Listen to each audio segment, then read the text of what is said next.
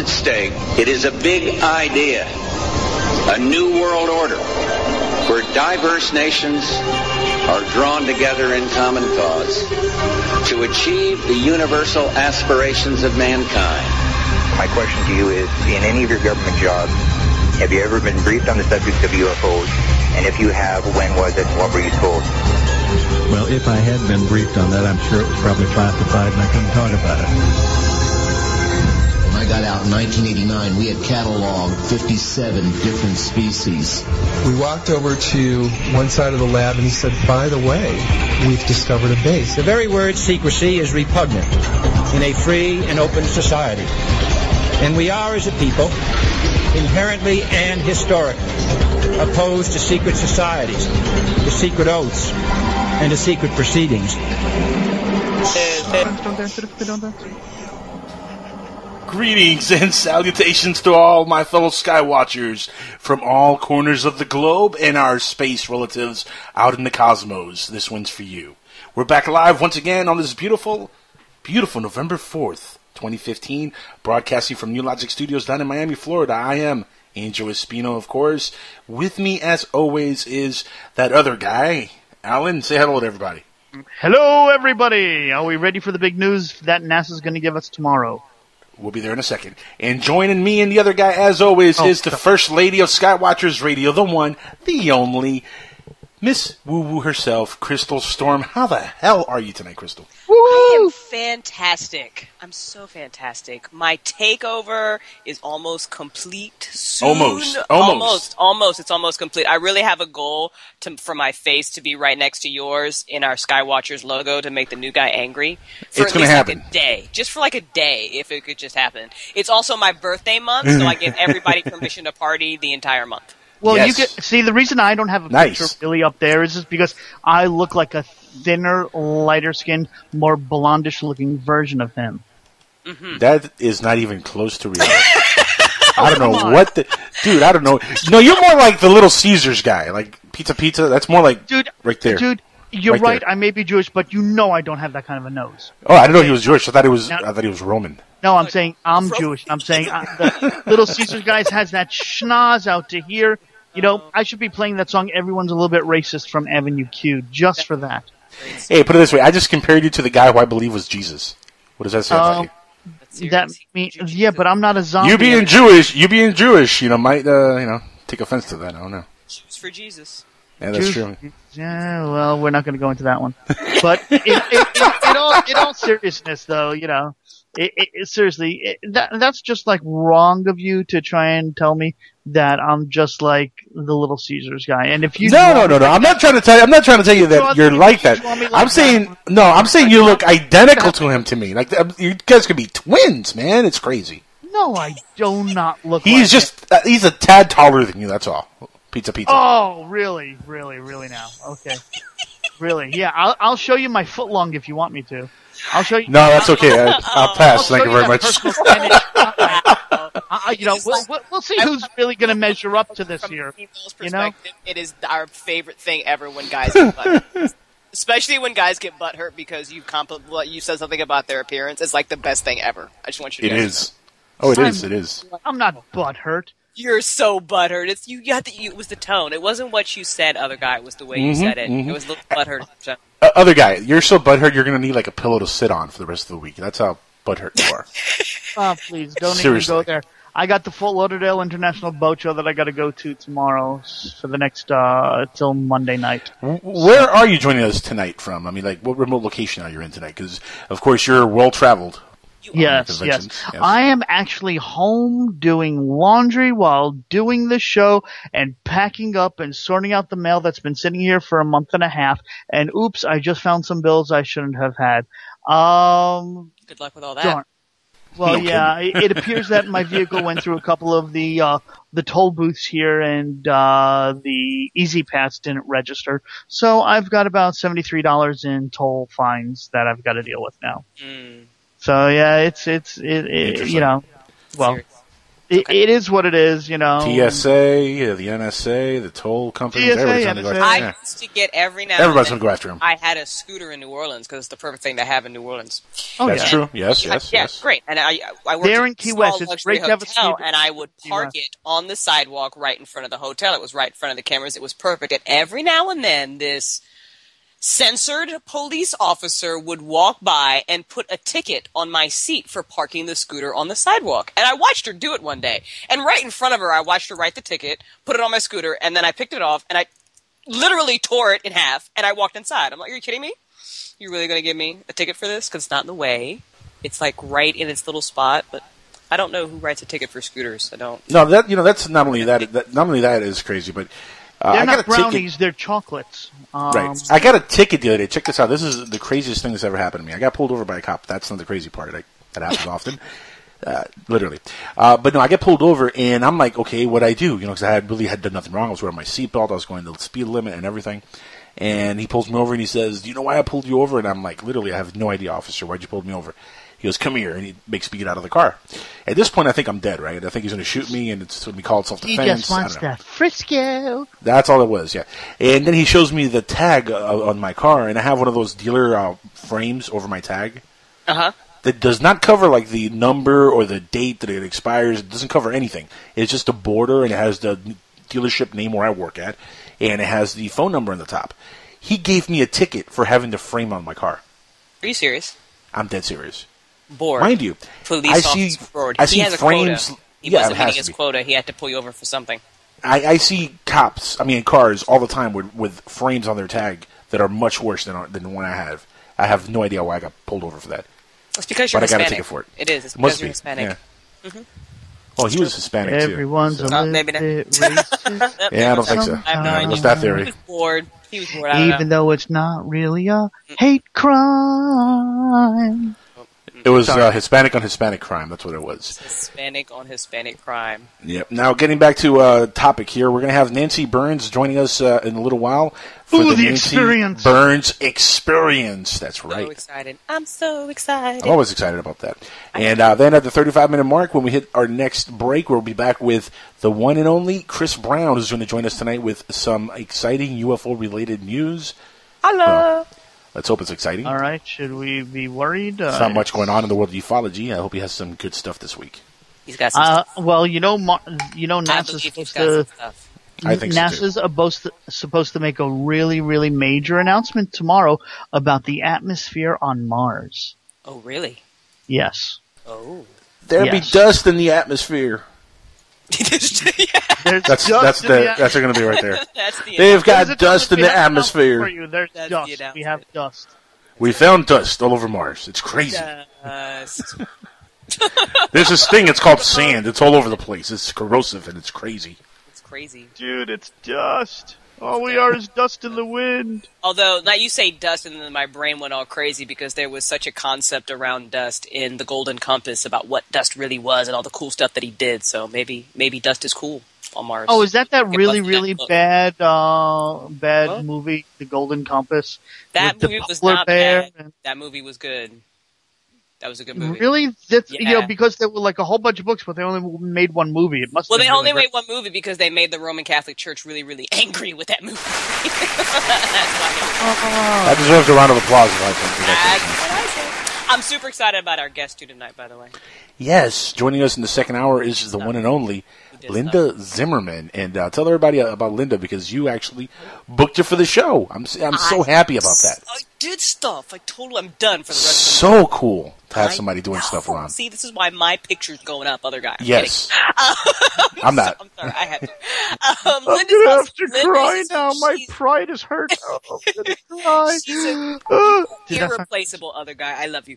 Uh, Linda is a ghost hunter. She's a paranormal investigator. She is an author. She's amazing. She's great. She wrote an amazing um, zombie book called HVZA. It stands for the Hudson Valley Zombie Apocalypse. She wrote a second one. I read the first one and it was great. It was so good that I actually wrote a review about it for. Um, How Nice. compelling was it? uh, it was really compelling. It was. It was. It wasn't. It didn't try to do anything crazy with the zombies, you know, as far as you know who they are and what they did, but you got drawn into the story because of the characters and how she presented the. It was interesting. Not so much like the way The Walking Dead does it, but a different way. You cared about what was going on. It was very exciting. There were some edge of your seat moments. I wrote that she got zombie telling right. She did it like the right way. I really enjoyed her book. So I'm really excited to talk to her about her ufology and her ghost investigating. And she actually did a documentary about her, her ufology book and it won some awards. Well, Nice. I, I- I'll tell you Yeah. this. I've been doing ghost hunting for a while, so I'm going to have some real fun, you know, talking with her, I'm sure. You guys haven't really and done any behave ghost hunting. yourself but- because she's got guns. I don't know if you saw her picture because she knows how to No. use I did. I did see the picture. Yes. Can't say I saw pictures of her. Uh, is this part where I'm supposed to be intimidated? I'm just Yes. This is the part. Okay, hold on, hold on. Let me read it from the cue cards over here. Oh, oh, oh, I am so, hang on, I gotta turn the page. Scared. Oh, no, no, oh, no, oh, oh, please don't. I'm just saying I wouldn't Hang on, I'm turning the page. Um, don't hurt me. Oh, no, oh, no, oh, oh. terrible. oh. Oops, I'm scared. So I'm bad. frightened. Please. See, now you're just being condescending. Now you're just being Very. Oh, just But now? Some of her, some her, hold some of her guns are bigger and taller than you, though, man. Like you got to be careful. You know, like saying. I'm saying. They're I'm pretty pretty tall. sure she didn't forget that she had a gun in her bag and got like Uh-huh. arrested by the TSA. I'm just saying. Yeah, yeah. Actually, you know, funny as it You is, gotta be careful. um, Rural King just had a really great sale that uh that unfortunately I didn't take advantage of on when it came to firearms. I'm just so upset right now. Um, they had they had AR-15s down at four hundred and twenty nine dollars Why do you do Uh, one? Who needs an AR-15? yeah, because seriously. I gotta go hunting bears. You gonna go? Why don't you go hunting like Bigfoot and like settle that debate? Like, Leave the bears alone. We know they I'm not exist. Bobo. I'm not Bobo. I don't need to go hunting Bobo. That's hilarious. No, but in, in all seriousness, they don't you laugh. You know, my the problem actually. Trust me, I need an AR-15 because I, I I I do actually have a bear issue where I live. Um, this past year, um, si- we They don't got were- bears in Miami, Florida, man. That's your Yeah, neighbor. don't have- he played in the NFL, man. You got to be careful what you're doing, dude. no, no, in all seriousness, though, He's gonna- he's gonna whoop that. In, Gotta I had a bear in my yard that shredded up my jacuzzi. Well, you know what? You should move your jacuzzi because nature needs somewhere to go too. Okay, That's all Correct. I'm saying. Yes. Was on the Bear cement. Was wasn't the probably middle of the there woods. before you were. That's all I'm saying. We were in his migratory pattern. You and- were. You were. I don't say well, you got to shoot him. You could just. I don't know. Can't just like. Oh yeah, I'm gonna wave at him saying, "Go away, go away." You, know what? you know what I'm gonna do? I'm gonna turn on my lightsaber, and I'm gonna try and slice them in half and cauterize the wounds. How about There's that? this amazing video of a hunter getting beat up by a deer. This is what I talk about shooting a bear. I just want you to know that. You know, I, you know, I'm just saying, I'd rather have one for personal protection. Did you watch that video I put on your wall about? We digress. We should be talking about UFOs. I'm sorry. Well, we went from ghost hunting Way to off topic. bears. Way off topic. Way off topic. As long as we're not talking about bat squatch Uh, now, are these alien bears? Are they? Maybe. they um, I don't know. Are they migrating from Mexico? This is why aliens won't talk to us because you won't respect other life.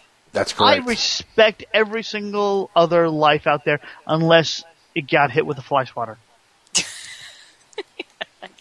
I'm good with everything but mosquitoes and cockroaches. I can't deal. I can't. yeah, deal. no. I could, uh, yeah. Yeah. No, I can't. I'm sorry. I just can't no. do it. Can't deal with the Rats? cockroaches. no. What about Sorry. rats? Are rats okay for you? I No. mean, rats are kind of. I mean, I don't No, really no, have no. beef with rats because rats don't really do No, anything man. to me. You know, cockroaches. No way, man. Gross. They get in your house. They're scary. They fly. Sometimes it's not okay. You, you know, mosquitoes. They bite you and it itches. I wouldn't have a beef with a mosquito if it bit me and it didn't itch because I wouldn't know. Like I never know when there's a mosquito on me. It's just afterwards, and then I've got this itch, and it just makes me mad. So You're only going to be grossed out by a mosquito if you see it up close and see exactly. what they look like. And then it's like, oh, that's kind of gross. But other than that, yeah, it doesn't really uh, do much. Rats, yeah, I'm not a fan. Sorry. Can't deal with rats. Rats Yeah, are actually I, uh, really, really, really, really smart. I mean, I'm, I, I know Kevin Grazier, who's the space consultant for Battle, who was for Battlestar and Defiance and all these other movies. He's the realistic science consultant, and he's got tons of pet rats in his house. I mean, they, they like they play ball with him, they play catch with him. Um, you know, they- Remind me they- never go to that guy's house. Jesus. That's it's a nightmare for me. Are you kidding me? that would be. It's like Nightmare on Elm Street for me right Poor there. Jackal. The aliens are going to look like rats, and he's not going to know what to do. Oh. no wonder they don't make contact with me. That's what they look like. A bunch of That's rats. it. That's right, and the answer to their question is 42. It always is 42. That's crazy. It's always 42. Mm-hmm. It, The always, answer it always is is. 42. 42. Guys, we're going to go on a quick break. When we return, we're going to be joined by Nancy Birnes for the Nancy Birnes Expedience. Are you guys ready for that? I am so Uh, ready. I am My so Huh? ready. Huh? Yes, I'm excited. I'm so excited. Oh, oh, oh, I am. Oh, sorry, cue cards. Um, yeah.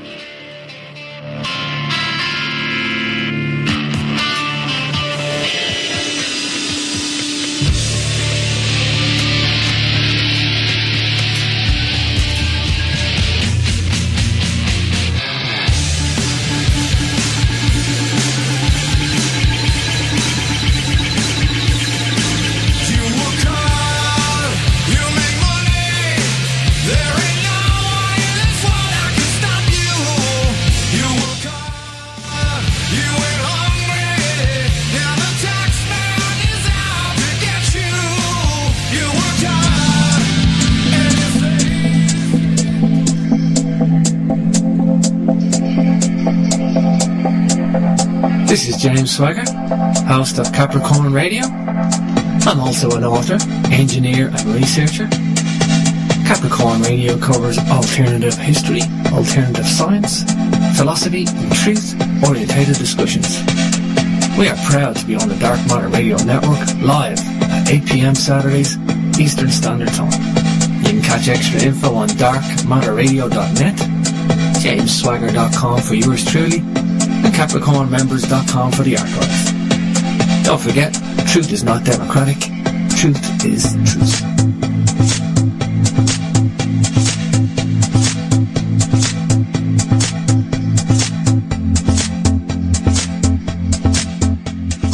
The UFO phenomenon, either we like it or not, is already very much part of our reality. I've been on panels with uh, military people who, you know, claim that they've seen the aliens buzzing our missile silos.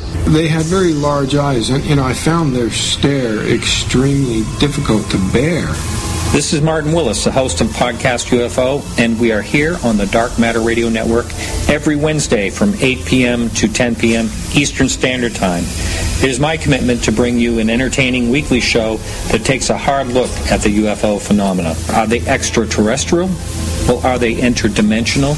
Are they time travelers or something we have not even thought of yet?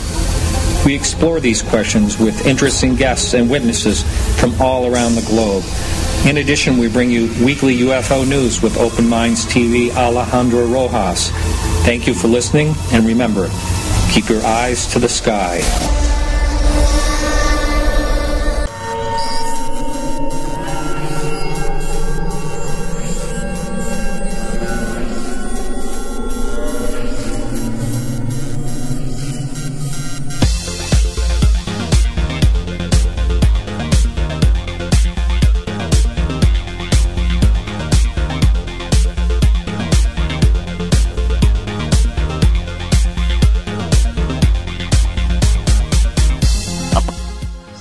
Right, everybody, we are back, and get ready. This is the Nancy Birnes Experience live on Skywatchers Radio. That's right, Nancy Birnes. Welcome back to the show.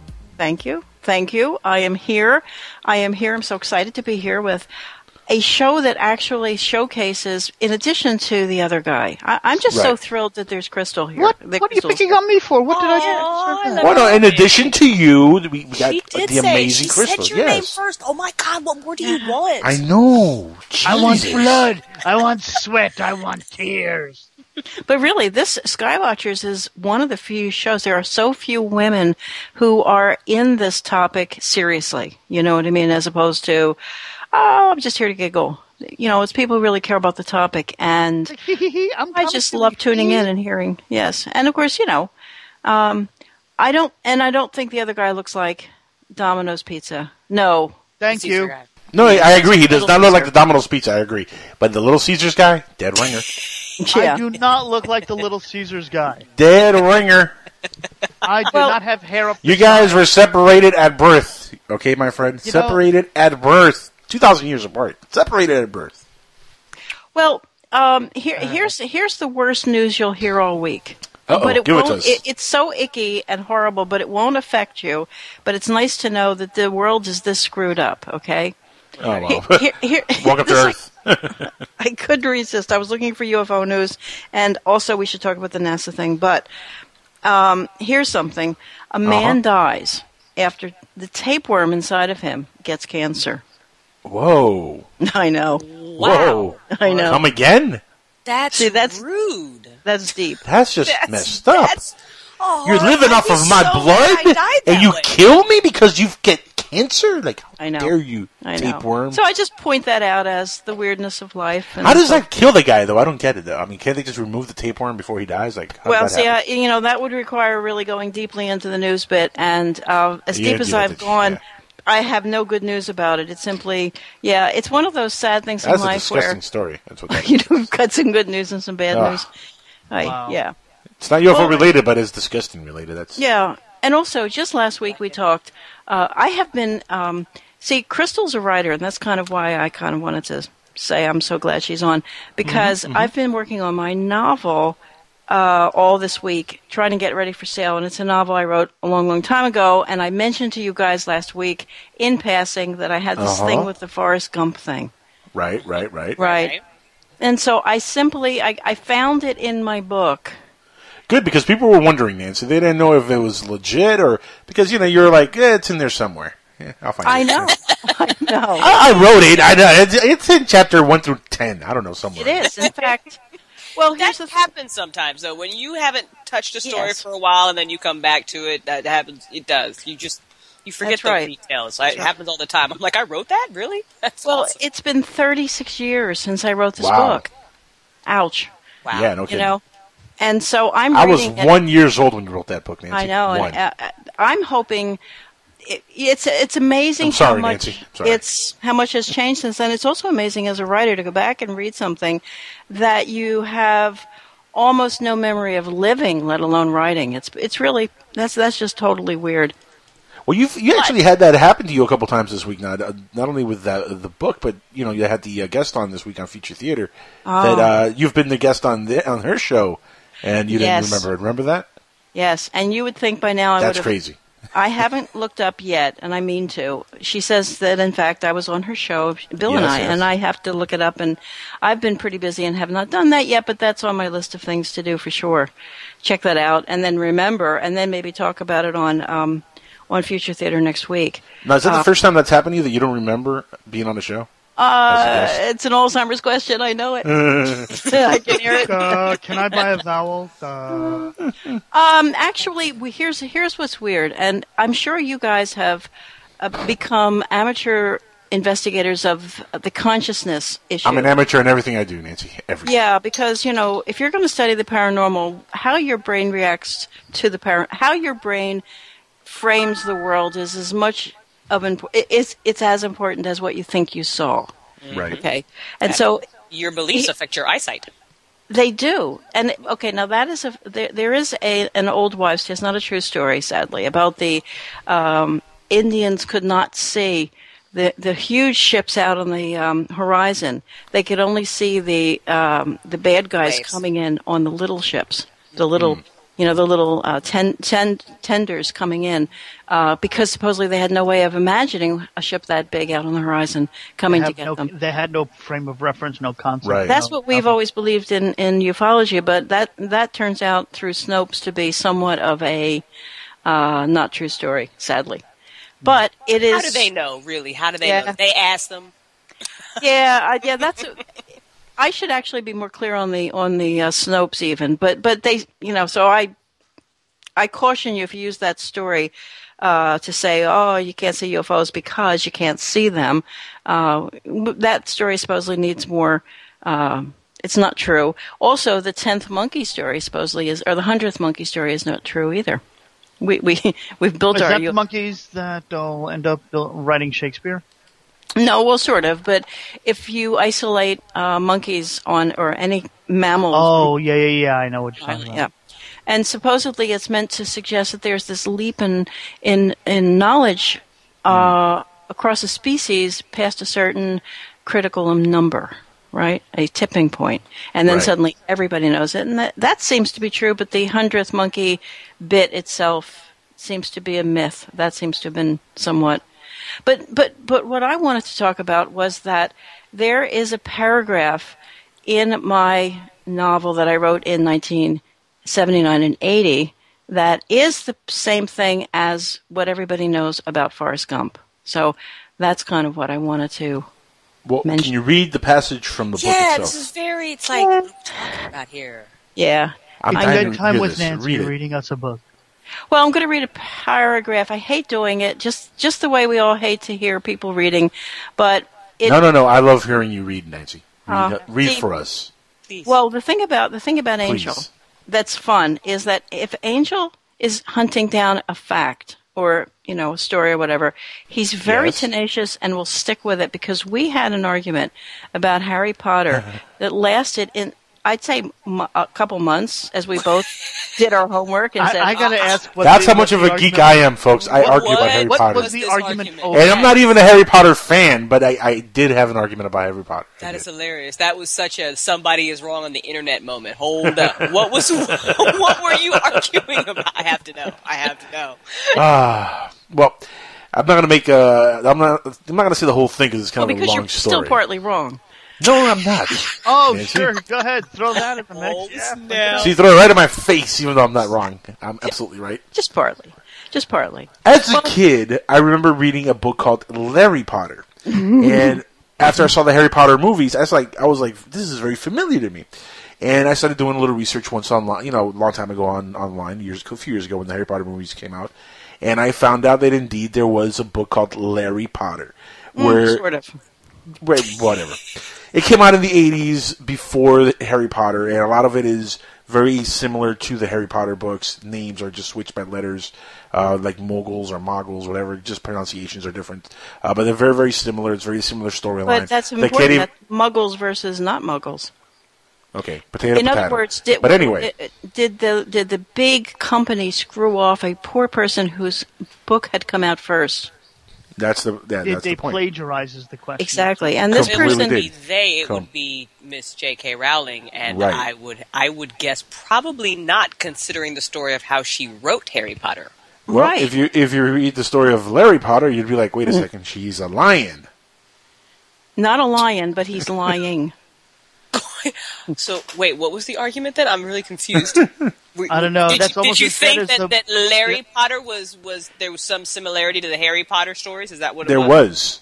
Oh well, that happens. But see, that happens a lot. It's very hard to come up with. The thing is, the the writer of the Larry Potter books Mm-hmm. sued the writer of the Harry Potter books. The Did thing he? was, She, yeah. she, she.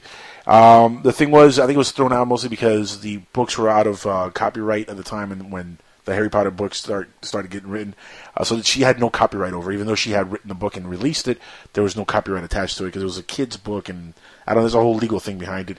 Basically, they threw out the case, but Yes. there was a case in the court, and there is books out there with the name Larry Potter, and you could actually buy, buy them online. They're there. Go look Yep. for for them. They do exist. So nobody's lying. Well, Except all I can say is that Harry sounds lady. like that sounds like the rip of um, Fifty Shades because you know there Oh. was originally a book you know years ago called Fifty Shades of Grayskull about Mm-hmm. He-Man and She-Ra having a relationship. Really? And it was oh yeah, it was Yeah, but that was it a amazing. porn. Are you joking, really, or are you telling the truth? You're joking. I can't tell. It's it's Yeah. Fifty Shades of Grayskull. Come on, he Yeah. has the power. Okay, well, well, That is I pretty mean, funny. when you when you look into the Larry Harry Potter thing, you'll find that I tended, uh, uh, believe it or not, to side with the bigger company because the the people who were doing their their lawsuit for the smaller um, story seemed to have moved some things around. You know, like. It, you know, and that, they played around with the evidence, thus it was thrown out. So that's always a bad thing. Yeah. You see. Okay. Okay, Well, so hi- go so look at the case in total According and- documentation, it does not count no more. Well, I want to. Well- what I'm trying to do is the flip up, the absolute opposite. I'm saying that. You want to uh, plagiarize and show you did it? No, I'm going. No, no, no, So no. trying to get away with it by lying? Oh, never mind. No, it's the actual opposite. It's that I said something first, for sure, but I didn't say it well enough, or it, uh, you know, I didn't. Mine is not snappy, and when it came out in the movie, it was snappy and Well, clever. you, yeah, but you have an Oscar-winning actor delivering the line, Nancy. Of course, it's going to be snappy and witty. Tom Yeah. Hanks. You know what Tom I mean? Hanks You don't have Jack Black up there. You have Tom Hanks. Yeah, but I don't have the same exact line. I have the concept. You say. Gotcha. You Okay, but well, give us the understand give what us the, the line. Give us the the, uh, the the paragraph. The paragraph. Now I'm waiting on my little machine because I had the thing all queued up. Let me just stop. A, a little Mac problem here for a moment. Just bear Don't with don't me you have for- the hard copy book? I do. Actually, I do, and I did put it right here, and um, but then I Wouldn't moved that it be over. easier? Never. Old I school, you queued know? stuff up. like, Here it is. Okay. okay. Now, he, all that is happening is I, I'm telling a story about a housewife. Okay. Um, cleaning house is about a housewife, and she's trying to make friends with ladies in the neighborhood. And one of the ladies says, "I'm, you know, I don't want, I don't want to learn how to cook because I'm afraid if I get interested in cooking, I'll get so fat I'll have to sit around and eat bonbons all day." That's what bonbons. Bonbons. That comes. That's what the other character says to my character. Okay. Now here's the paragraph in question. Okay, I'll I'll read it. Bonbons. Ta-da.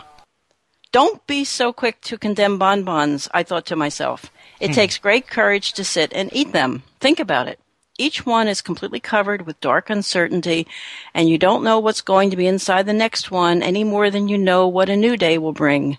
And the lady who sits and eats them is touching that uncertainty with her sensitive tongue, tasting, biting, swallowing, whatever comes along, sight unseen. And also, don't forget that those chocolates are unique for their ability to hurt the teeth worse than anything else. So you get the cherry or instant excruciating pain. It takes guts to risk those odds. Believe me. I realized, okay, then I realized there was no point in saying all this to Maggie. Okay, that's my bit. It's not snappy. It's not. That's gonna- actually pretty snappy. I think that's very well written. Oh, but I you. see the similarities. I definitely. Yeah. But see, you, Crystal, this is exactly why I put this here. So what I did was, when you're reading the, ch- the chapter seven, uh, there's an intro that says, read this intro, it's about Forrest Gump. But right before that paragraph, I say, note, before you read the next paragraph, please check out the introduction for an important message. Thank you. And in the introduction, You know I, what though? It's it's one paragraph in that entire book. I wouldn't even. Why? Yeah, but here's why. Because if you were reading this for the first time uh-huh. and you were saying, "Oh, this is pretty good. I'm enjoying this. Da da da da. I'm liking this." If if you came to that and you're sensitive, you would say, "Wow, that's so that's so familiar. It seems so weird she'd just drag in the Forrest Gump thing without, you know." It's like it's it ruins the rest of as far as I'm concerned, it ruins the rest of the book because it sounds like I just took a really popular thing and just spun it a bit, which I didn't at But all. Because you wrote it first. I wrote it. I wrote it many years earlier. Um, it, it, But it, was but it, not in the but book. It was not in the ex- movie. But it's not exactly the same wording. So I mean, I know. I know. But but you also know. I when mean, you didn't have you didn't have I yeah. almost wouldn't put it in the front of the book. I wouldn't Nancy. I'd at all, almost yeah. in the back because if I wouldn't you bother. hadn't have said anything, it probably wouldn't have dinged for me because I'm not a huge Forrest Gump person. I think I've seen like parts of the movie, not the whole movie. Mhm. That sort of a thing, and you know, everybody quotes the life is like a box of chocolates, but I couldn't tell you what that whole speech that he gave was. I have no idea. Yeah, me too. Me you know, too. I just know that there's a familiarity there. But I mean, if you're sucked into the story as a reader, I'm not. I might say, "Oh, this is familiar," but I'm not going to go like, "I must search the internet and find out why this is familiar." Like, I'm not going to do that. Okay. Right, right. not if I'm enjoying. I agree. it, We, you know, I well, I did ask family members and friends what they thought because for me, when it came out in the movie, my stomach sank because I thought, my God, that makes me look like such a, you know, a, a borrower, if you will, and so. but, you're but I, not, so it's fine. But yours They yours came out first. Yeah, yeah, I know, but see, like, it's and very- it's the wording is completely different. I will different. never you look know? at a bonbon the same way again. Now that was Never. Uh, That's that was, right, it's a bonbon. That was deep. I liked it. Love Thank you. bonbons. Thank you. It's good. Bon bon.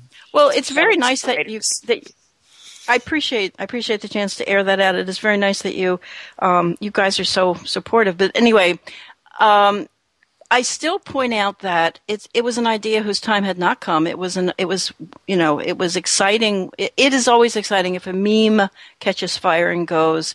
And I'm not trying to take that away. And I'm not suggesting that they read my book, of course, because we're all different, and ideas get into the ether. But But I just yeah. So that so that was that. And the disgusting news I brought was that your tapeworm, beca- you know, be nice to your tapeworm, or it could kill you. you could get cancer. That's crazy.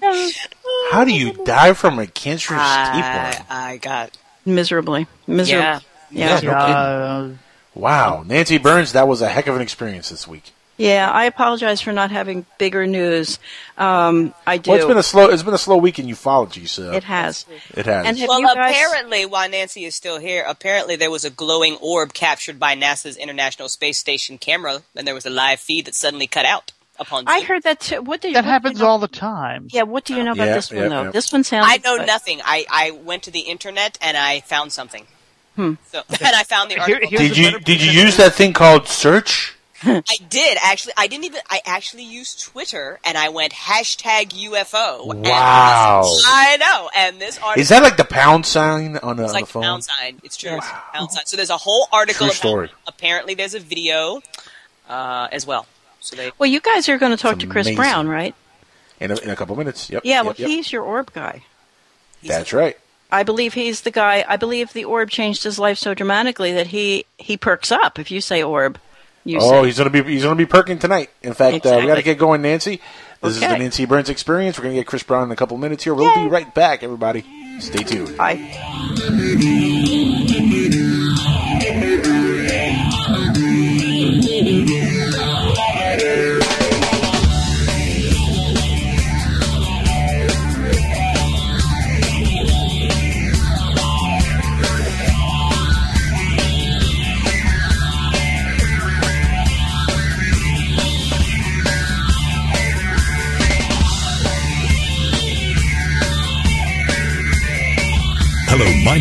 And I'm in London, and I've been proud to bear this name all my life. Over here in the UK, I'm known as a broadcast journalist. I've been involved in some of the big stories of our time. The fall of the Berlin Wall. The death of Princess Diana. I told London about that. And on the first and second anniversaries of 9-11, I was there at Ground Zero, speaking to the people who were directly involved, and those experiences I will never forget. So news is my thing. But my great love is my show, the one that I produce, The Unexplained. Over the years on this show, I've spoken to people like the late Al Bielek from the Philadelphia experiment, Edgar Mitchell, the amazing Apollo astronaut, Dr. Stephen Greer, David Icke, and Uri Geller. People like Richard C. Hoagland have become personal friends over the years. I met him in London. So you can see that these sort of topics are what I like to discuss. Please join me on my show from London, The Unexplained, Monday nights on the Dark Matter Network.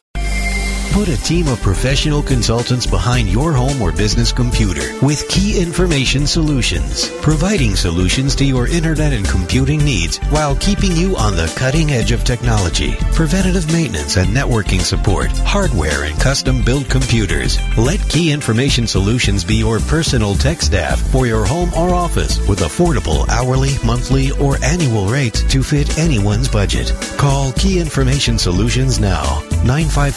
954-973-3374. That's 954-973-3374. Or visit keyinformation.com.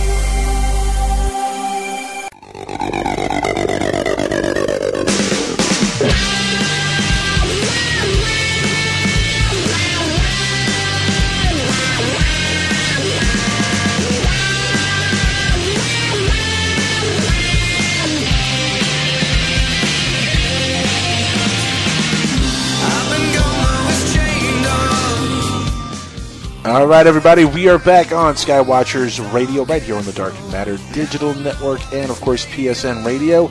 We are all recovering from the Nancy Birnes experience. Where we really hardly talked about any ufology whatsoever. None whatsoever, but it was great. It's always great to have Nancy Birnes on. Yes, it's always yes. great to have. We didn't talk about our- any ufology in the first None, 15 minutes of the no. show either, so we can't really At all. rag on Nancy. This is yeah, exactly. But now we are going to talk about ufology, and of course, we all love having the next uh, gentleman who's who's on with us, Who dat? Chris J. Brown. What's up, buddy? Hey, how's everybody doing? Uh, a few days after Halloween, I guess, sir. Still recovering from all the candy, All the candy. Sugar. sugar rush. Sugar. I had no Oh, candy. yes. Really? I have No no candy? candy? I know I had none, and now I'm really jonesing for Reese's Pieces. Oh man, I've had like twenty of those in the last week. Reese's Feces, what? I said re- that's exactly She said what I said. pieces. No, never mind. Feces what? Never mind. Anywho, uh, Chris J. Brown, what ufology related news do you have for us this well, week, I got a few little ufology related newses, and once I got on, I found this on uh, Open Minds, or for a good old friends Open Minds, and had a uh, what I like Yes, was yes, a yes. yep a sphere UFO video uh, photographed over Oregon, Eugene, just 50 miles from me. It says a witness was looking out the kitchen window, uh, face, facing east, when a dark object uh, was first noticed above the tree line over the neighbor's backyard at 9:24 a.m. Daylight uh, sighting on the sixth of uh, that doesn't happen often. yeah.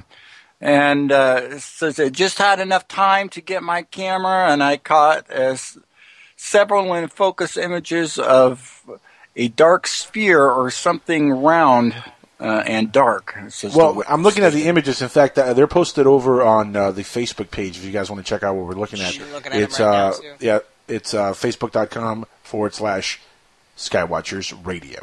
Uh, they're all there. Um, you can check out all the pictures now. Chris, if you looking close in one of these photos here, Yeah, I mean they're all kind of blurry. very blurry. If you notice at the bottom of it, do you see like a little thing like protruding from the bottom of uh, of the object? Kinda, yeah, yeah, I do. Right? It, almost, it almost Mhm. looks like um, It's like a string- line-ish. Yeah, where Like the string would kinda? be, where the string Yeah. would be for a balloon. Yeah, what I'm maybe.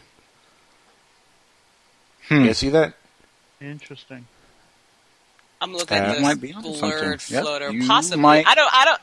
I, I wouldn't call. th- I don't know. I don't know if this. I'd call this a UFO. This looks like uh, almost like camera dust. I almost want it maybe a balloon. It could be being that. A, could be being that. a daylight sighting too Yeah. really kind of makes you wonder. Hmm, you know, that's that. So that there is a big one that can uh, definitely throw it off. And uh, You- So, yeah. at least it provided pictures. We appreciate that. it did. Yes, It and, did. and and and of course, as uh, usual, it's blurry pictures because that's what we get on Oh, the yeah, UFO well, community. It's always You Always know, blurry. Well, I mean, you know, it's UFOs. It's you never know when one's going to pop up, and everybody's got camera phones now. So it's like, Right. Well, that's true too.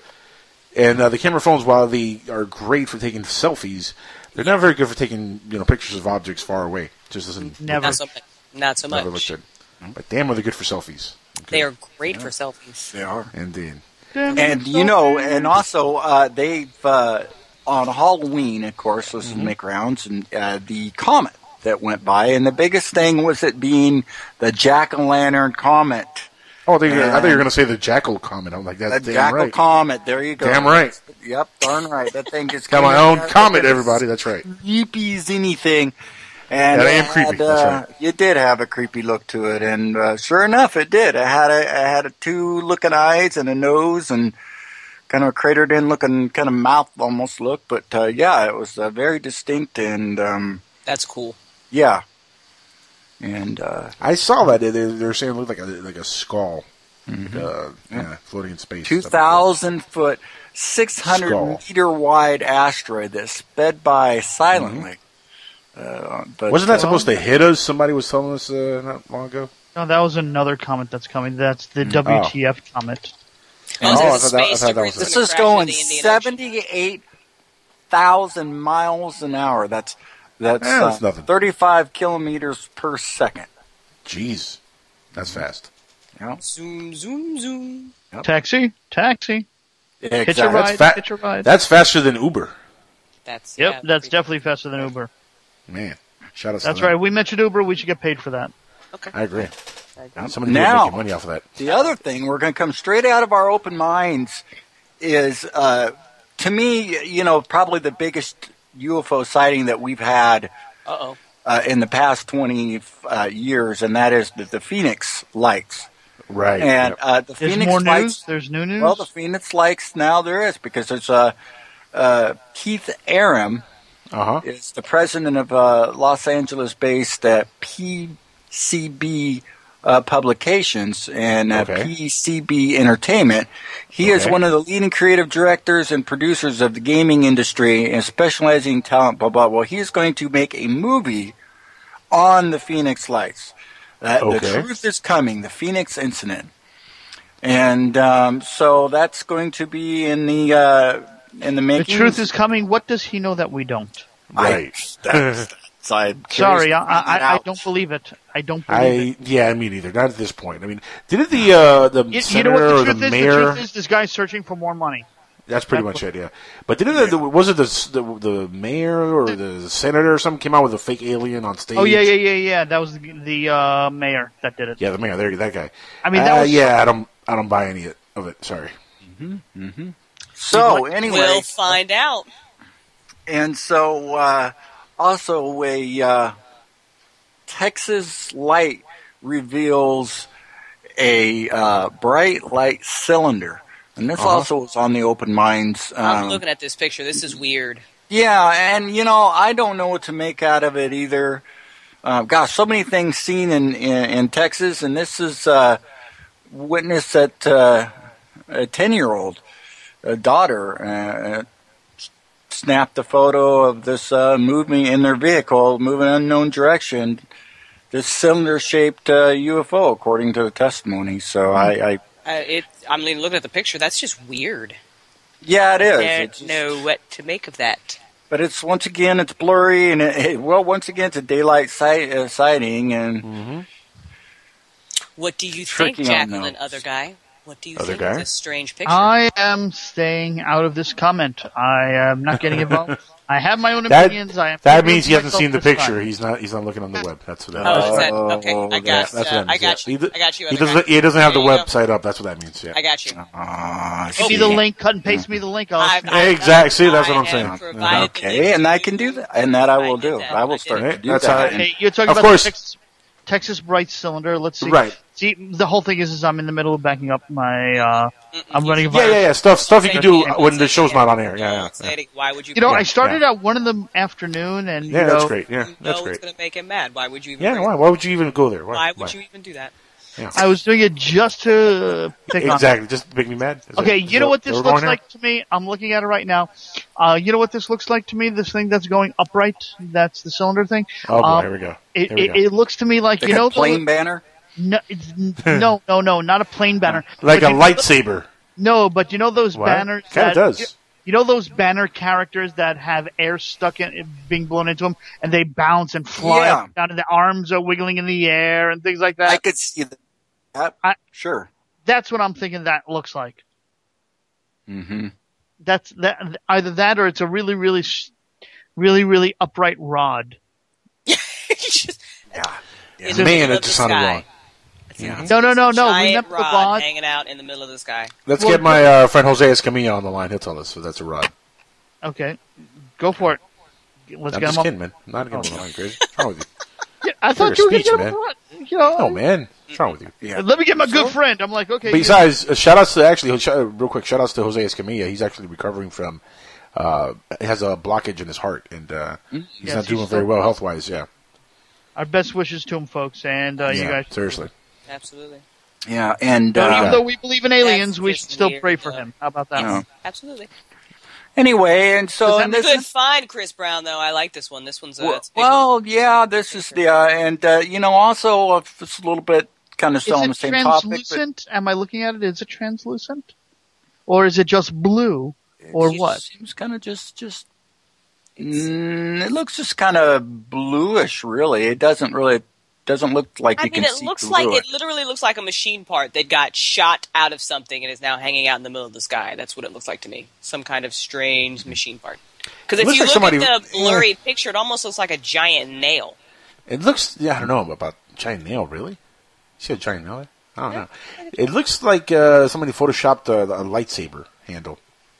Well, the population That's of- a really crappy lightsaber handle. That's all. 116,000 people. So almost uh, 117,000 people. So, you know, I mean, gosh, you would think that there would be, it's a big area that somebody would Better have- pictures than that, yeah.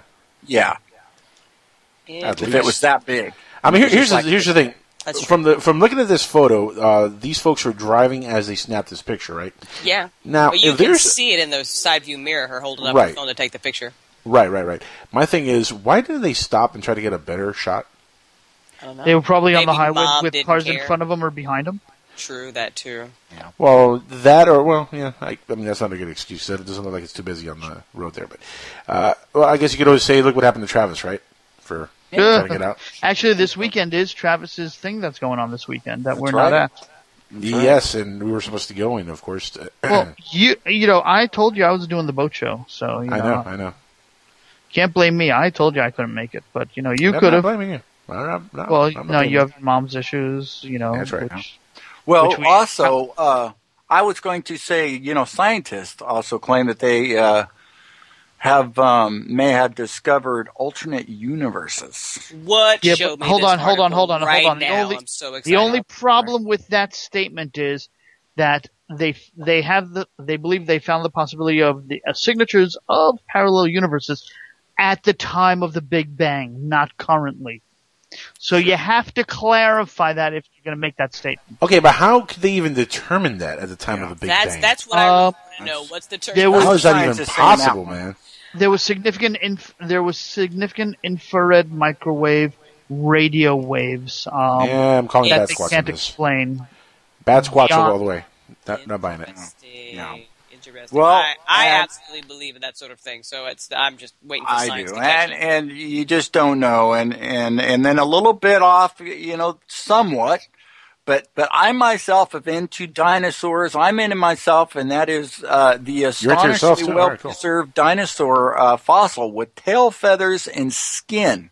Now, what people need to understand is skin is huge because if it has flesh, then they, it's where there possibly DNA can be pr- taken out and uh, a lot of things. So that's huge in the if sense we of, ever uh, dig all the way underneath the polar cap ice, I think we are definitely going to find some DNA that we can harvest. Um, I think we saying. found it. That's why you can't go to Antarctica without permission.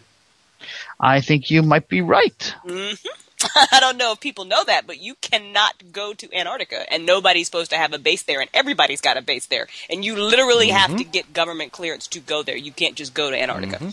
Yeah. Well, that's not the only place you can't go, but that's one of the big ones. But you know It's- why? I think you know. I think it. I think that the Nazis have the hidden mil- their hidden base there. I love that you believe that, but but alternate dimensions, you're just like no. Yeah. Well, at least that, the like, Nazis. Nazis the Nazis existed. Uh, the alternate. He's got a point there, and he's got a point there. Yeah. But you don't know this. You don't know they don't exist. It's it's not that I don't know. I'm not asking for proof. It's you know empirical proof. Just show me a little bit of a hint of a possibility of it. Okay. All right, this wouldn't be a possibility. yeah, see, one that the, that's about right that the, the feather, the feathered dino, and uh, The I feather, the feathered what? dino is what is what they have, and uh, so what they think is they could maybe possibly try to bring this kind of back to life by by maybe with an ostrich. Have we not learned Yeah, enough very from Jurassic? Hold on. Have we not learned from Jurassic Park not to do this kind of stuff? I know. Apparently not. Well, that's their. Hey, they've been trying. See, that's their biggest thing with the mammoth.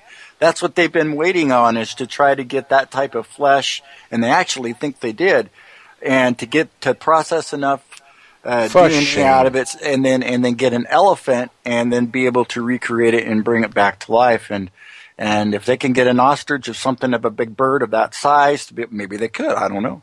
I think they should just defrost Brendan Fraser from Kate, that uh, Encino Man, and uh, we'll be good to go. That's it. We'll just be good to go with that one. That yeah. probably was his best movie ever, right there, Encino Man. I really like that show too. That was a show. Yeah, they Movie- actually ended movie. up having a small. Se- no, they did have a small uh, TV show run They with did, it. yeah. Well, Pauly Shore was in it, but that's about it. Um, you know, Brendan Fraser did definitely not get into that one. Yeah. Yeah, I can't Oh, see s- Brendan Fraser doing that. Speaking of TV shows, as I'm sure you heard me discuss during break, um, it's official. This is a ufology type topic. They are rebooting the greatest American hero. Yes, I've seen that. I've seen Indeed, that. yes. I am It's about so time. I've been waiting for that for like the last twenty years. Are you kidding me? I'm waiting. I'm, you know, listen. They tried to reboot Knight Rider, and look how well that went. Um, Yeah, but so- the thing is, Knight Rider was only cool because that, that really was a niche show. The car made it cool. It was an '80s car. it's kind of like Back to the Future and the, and the DeLorean. Like you can't make a Back to the Future trilogy now and use the DeLorean. You have to use the car of the time. Same thing with Knight Rider. you'd have to it use really- a Tesla, and it has to run out of power. Yes, Eh, that's a great idea. But listen, uh, with Knight Rider, it just uh, there's no way that was going to work. I mean, that really was such a niche, you know, show for the for its era. Uh, that would never break. The Greatest American Hero. That is such a great property. Yeah. I wish. Uh, I just wish it wasn't a reboot, and I wish it was like that. The the guy dies, maybe, or the guy's incapacitated or something, and Who, he Wi- hands it William Katt? I wonder if they're going to bring back the original character. Now you know the original, the guy that, that played that on the original part. William his Cat. Mother, William Katt. Yeah. His mother was the was the uh, secretary in Perry Mason. She was I couldn't remember her name or whatever. Played in it for years, but that was his mom. And um, so yeah, the guy that played in the original uh, America's, America's Greatest Hero. Yeah, William Katt. Yeah. Mm-hmm. Also, he was in the movie House. Yeah, House. Oh, I right. loved that About, movie. that was a good movie. That had a string off of a lot of movies. That was a popular one. Yeah, that was that was, good a great, brilliant movie. I loved that movie.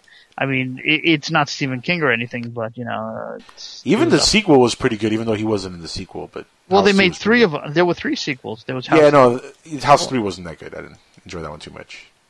House Three should have been House Party Three. Um, that's how bad it was. It kind of felt like House Party Three. Yeah, that's a pretty good, uh, pretty good assembly there. Yeah, yeah, it, it was evil. It was bad. that's very bad. Um, speaking of evil and bad, I was actually at a horror convention this weekend at Spooky Empire's horror convention. Yeah, it was fun. It was great. Um, for the sci-fi geeks and all, I bumped into a couple of real fun people I haven't seen in ages and caught up with them.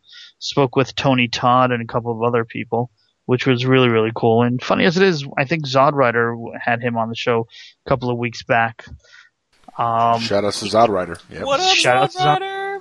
I But what's cool Zod about Rider. it is, is that he, you know, he's he's working on that Star Trek Anaxinar um, fan crowdfunded uh, Star Trek uh, movie thing. Uh, so that's that's gonna be really good. Yeah, I'm sure you all heard that you know they're rebooting Star, they're doing another Star Trek series, uh, CBS. Yep, But yep, yep, yep. Heard but that, here's heard here's that. the here's the bad part. You want the punchline? Um, it, the first episode will be available on CBS. After Right. that, it's all going to be streaming. You have to go I to know, I CBS's heard. five dollar a month. Why stream, is that? Why are they doing that? because it's the only way they can afford to make the show. So stupid. Has anybody But followed yet, our favorite? but yeah, they can, they, yeah, they can, they can make CSI Atlanta, Miami, yada yada yada, in every city. Well, Alaska, you know. Has it? Has anybody been following? Uh, CSI Afghanistan. That I want, I'm jonesing for that one. No, All right. So no Have we one's been following what? the Supergirl series. uh, not digging it so far. Uh, I haven't checked it out, huh? It's got to The grow. pilot, the pilot was okay. Uh, the second episode not so good. I wasn't ever a fan It's of got- Superman. you know, every you know, everybody gave you, you know, we all gave a chance for like the Flash and Arrow, and by the end of the season, it, it was rocking. Well, I, I still don't like the Arrow show. I like Flash though. And speaking of Flash, yeah, I haven't. I'm not a fan of the Arrow show. Uh, speaking of uh, Flash though, there there is rumor on the Inquisitr.com um, that Tom Welling might be coming on uh, F- um, Flash pretty soon as Superman. From the alternate Earth. Yeah, that might Right, be right. Ooh, ooh, Superman. that would be that would that would that would be very very. How upset? How upset would uh, some Smallville fans be because you never got to play Superman on Smallville? And. Well, he donned the cape. You know, in the it last was a T-shirt, man. It was a T-shirt with a no, in the last episode, he put the cape. Yeah, it was, it was a T-shirt, dude. Like it was all CGI. All right, fine. Very fine. pathetic. Very. All right, sad. let's go back to real ufology before. Actually, we, we are, we're almost out of time here because we got Linda Ham- uh, Yeah. Zimmerman coming on We do. uh, shortly here. In fact, uh, somebody listening was just telling me that uh, he's good friends with Linda, and he's super excited to hear uh, the show tonight and that, to listen uh, to us uh, talk to her. And that is Don Smith, yeah, because he's been chatting up a storm here. Shout outs to Don Smith, What up, Don? Donnie Smith. Don is a VIP of the Plucky and Woo Woo Show, aka Women in Hoodies, aka We Digress. Yes. All right, we'll, we'll give you that. That's how we That's roll the best one. Sundays. That's how we roll. That's how we roll. Well, I tried to deliver on my news this week. You I hope did it was better you. than last You week. You did much better than last week. Yes. yes. Yes. Hey, you know what though? It really wasn't your fault last week. You were trying, No, and no. the other guy Yes, just kind of butted in with like a million that's things. okay. I'm sorry. I had, you know, I knew That's every your single piece of news he was talking about, but I didn't have the news myself. Sure. Yeah, you can throw in whatever you can. I need all the help I can. No, that was good. Chris stuff. I'm gonna J. read up on Brown. that alternate universe stuff. That's I love that stuff. That's so fascinating to me. Yeah. Good job I tonight, actually buddy. like I actually like the dino feathers myself. You know, that's not really That is UFO also related. cool. You know, I'm hoping in an alternate universe, I'm the one who's running the show, and you know, Angel's the other guy here. You know, Not happening. That, that that's that's the show. You know that what? I feel like we should let him do that for a week just to see how it goes. Not happening. Okay. Skywatchers will be right back, everybody. Chris, thank you, buddy.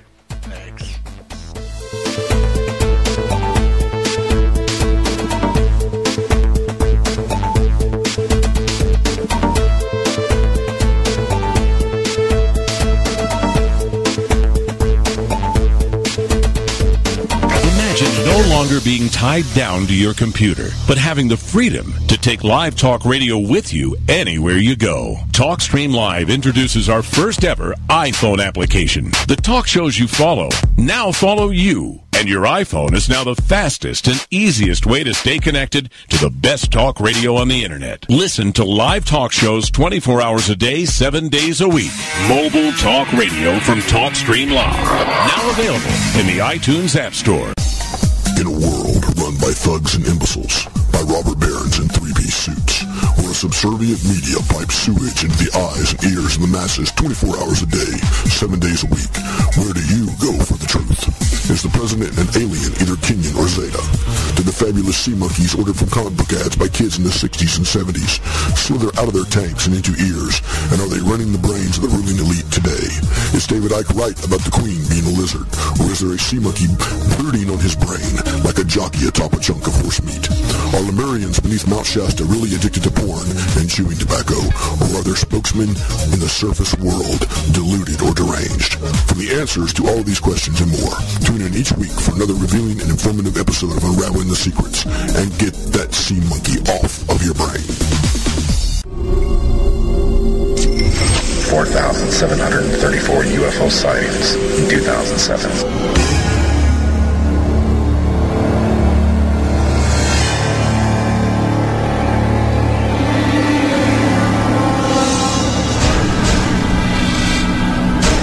Eight hundred and fifty-four abductions by aliens or unknown species reported by American and British citizens hundreds more unreported in 2007. Suppressed information about collisions with passenger aircraft and UFOs that has been kept from the public knowledge for years, and only one trusted source of information from some of the top UFO researchers in the world. Exclusive information that cannot be found anywhere else on the planet. Trusted, connected, accurate. The UFOstore.com. Expand your personal library with fast shipping and instant downloadable information from the largest selection of UFO products on the internet by going to theufostore.com or call on the 24-hour, 7-day-a-week order line at 541-523-2630. The truth is out there, and the UFOstore.com has it.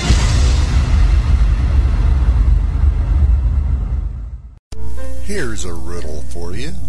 What do the California gold rush of the 1850s, secret societies, coded messages, mysterious 19th century flying machines, and an early 20th century outside artist named Charles A. A. Dellschau all have in common? The Secrets of Dellschau by Dennis Crenshaw and Pete Navarro. Go to www.secretsofdellschau.com to learn more.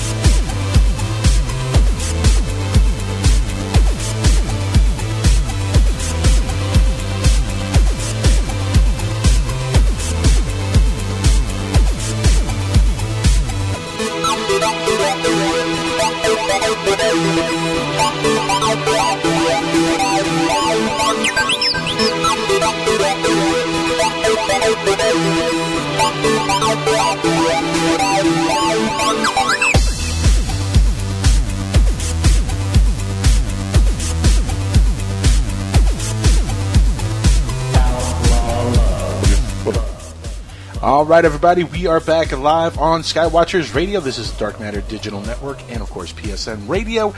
And yes, we are going to have your calls if you guys want to call in and join in on the fun and ask questions to the guest, Miss Linda Zimmerman. You could do that by calling the number 786 245 8127. Uh, If you want to join us on Skype, look up PSN Radio and We'll add you to the call here, and you can ask away any questions you have. Now, without any further delay, we do have Linda on the line. Welcome to Skywatchers, Linda. It's a, it's a pleasure and an honor to have you on the show here with us. Oh, well, thank you. I'm glad to be here. Now, let me just say something right off the bat. I am terrified of the thought of ghosts. Just terrified. Me too. I'm The, with the mere notion that ghosts might exist just uh, makes me uh, not be able to sleep at night for many, many nights if I just start thinking about it. Well, God So- only knows what you're doing in the middle of the night in your bedroom. So You don't want, you do not want to know, other guy. You just Exactly. don't want to know. exactly. But- you're just worried that the ghosts are watching you. Well, no. Here, here's where I'm going with this. I'm actually going somewhere uh, serious here. The reason I have such a, a fear of ghosts is when we first moved to Miami as a little kid. We moved into this uh, uh, this house, this huge house, it was a duplex, and it was haunted. And when I say it was haunted, I'm talking about things would slide from one side of the counter to the other, tables would just flip over, chairs would start rocking by itself, TVs would turn on and off. The place was haunted. Uh, it was a old funeral home back in the 60s and 70s. It got turned into a duplex. They never even took out the big ass cabinets in the in the kitchen area, which used to hold the the urns. I'm not even kidding. I, I, I'm Oh, I thought you were going to say hold the bodies. Out and I'm just listening to the story. I'm I'm dead serious about this, and that's a terrible pun. I understand. Oh yeah, I'm I very was going to serious. be like, really? You had to go there. Now here's here's the kicker. I now work my day job. I work about ten minutes away from that house where we used to live. It's still there. A block away from it, it is this old church where they used to take the bodies to prepare them, and then they would you know transport them over uh, to the to the to the funeral home. And uh, we moved out of there about two months after moving into the house because there was just a lot of activity going on, and we just had to split. Yes, we heard stuff like that. Now, because of that, Linda, I've been really terrified of the subject my whole life. Even though I'm kind of atheist, I do think there's something to it because of that experience. How did you get involved uh, writing about ghosts and, and doing anything to deal with the ghost uh, realm? Well, I was, uh, as a hobby, I was writing about local history and talking about some of the old folklore and Indian legends, and the subject of ghosts just naturally came up, and people would ask about them. And I realized in, in quick order that they were asking more about the ghosts than the history. so Right. I uh, started collecting more, and it really just uh, took on a life of its own, and uh, pun intended. And I um, just started investigating places. People would mail me their house keys and say, "Well, you know, I'm going to be gone for a week. Could you go investigate my house?" And it, it was crazy. Don't take anything, but investigate the place. Yes. Yeah. Oh, yeah. You know, the the level of trust was was just amazing, but um, you know, it also spoke to the level of desperation a lot of people Mhm. have. Um, I couldn't live in a funeral home. Uh, that's Neither could that's- we. We moved out a couple months uh, after moving in. We were like, stayed man, this too place. long. I'd have been there a night and something moved did you know it was a funeral it. Home out. at the beginning of the whole thing? No, here's the thing, and this is a true story. When we were moving in, uh, the folks that lived on the other side of the duplex were moving out that same day, and my father spoke no English. We had just got here from uh, California. Uh, my parents are Cuban; they speak. You spoke no. English just arriving from California. You know how bad that sounds? No, no. But the thing is, we were in California for a little bit after coming here from Cuba. Oh, Dum-dum. okay. Okay. Oh, I know that, but to uh, to our listeners, it's like it's like I just came from California, didn't speak any English whatsoever. Well, they have a lot of. Uh, anyway, moving on. Uh, as I was trying to get to, uh, my parents spoke no English, and the neighbors were American, and they were moving out, and there basically was no communication. They didn't tell us, they didn't warn us, nothing. But they were getting out in a hurry. They even left stuff behind. They just wanted to split, right? And we moved into the house. At first, my parents didn't feel or hear or see anything. My brother started getting the brunt of it. Then eventually I started seeing things, and my brother started seeing more things, and next thing you know, then my mom and my father started seeing things, and that that was like a month and a half later, and that's when they were like, "All right, we got to get out of here because now we're seeing stuff, and this is not cool, man." Uh, so that's when we decided to leave and do a little. And we did a little investigation on the history of the house, and that's how we found out this used to be a funeral home. They never tore it down; they just built a house out of it. Now, Linda, has that kind of stuff happened before in your research where funeral homes become houses or duplexes for people and they don't even renovate the place properly? Like the Oh, cabinets were huge cabinets. You could fit like crazy amount of. You could fit a body in there. No. Pretty much. Yes, there's a house locally known as the Patchett House. I um I do a lecture there every Halloween and we take people down to the sink where the embalm uh, down into the basement where the embalming sinks uh still are and uh Oh, my God. not surprisingly an an awful lot of activity there. Um Uh-huh. I think of another one out in Oklahoma, the Stone Lion Inn where this Oh, I know woman that one. Yes, woman bought a big house and she was rolling cookies out on this nice porcelain table and found out it was the embalming table, which went oh, Oh, yeah, went a long way to explain all the activity in the house. It yeah, was when, the only when piece kids were biting into left. the cookies, the cookies screamed. Or I, well, yeah, the, the uh, I think the people screamed when they were eating the cookies and found out Oh. how she had made them. Oh. I would too. Oh my goodness. Now, have you found any, I want to say, commonality between the ghost investigations where you found there were actual activity, you know, somebody died or, you know, it was a funeral home or, you know, something like that? Is there always like a tragic history that surrounds these places with heavy activity? The the vast majority. Um, years ago, uh, somebody asked the same question, so I took a hundred cases. Sixty-five percent of them were suicides, and then another Wow. good chunk were murders or tragic deaths. And there Makes is that very small percentage where, you know, maybe the woman lived there for ninety years and she doesn't quite know she's dead, or is, you know, just doesn't, you know, a little confused and doesn't know to move on. But the vast majority are some sort of tragic uh, deaths. Mm. Mm, mm, mm. That's Makes sense. I found another commonality that older homes that are more lath and plaster than sheetrock tend to be more haunted. And my analysis of that has been that it it's because it ha- you know lath and plaster seems to have a Faraday cage effect Mm. Yeah, we spoke for this on the show. whatever you want to call the Mhm. leftover residual energy that is a ghost. I guess is a good way to put it. That's that's interesting. That I I had not heard before, but I know a lot of the stone houses as well. Right. Well, Um, stone, limestone.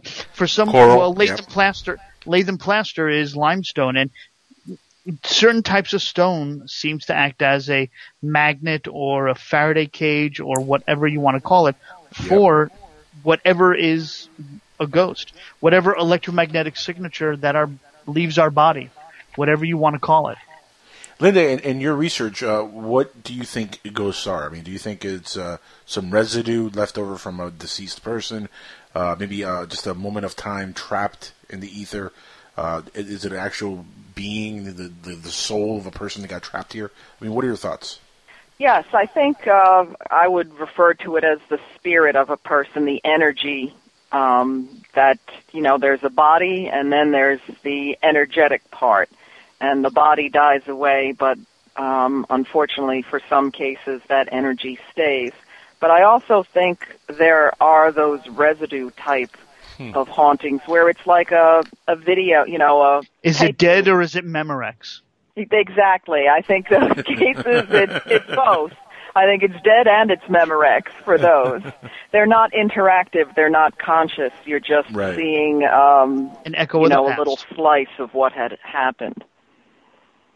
Now, with with Halloween just passed, I mean, do you get a lot of requests uh, during the uh, the holiday of Halloween for your services? yes, I um, I'm not home much during that month. I I would I not had, expect so. Yes.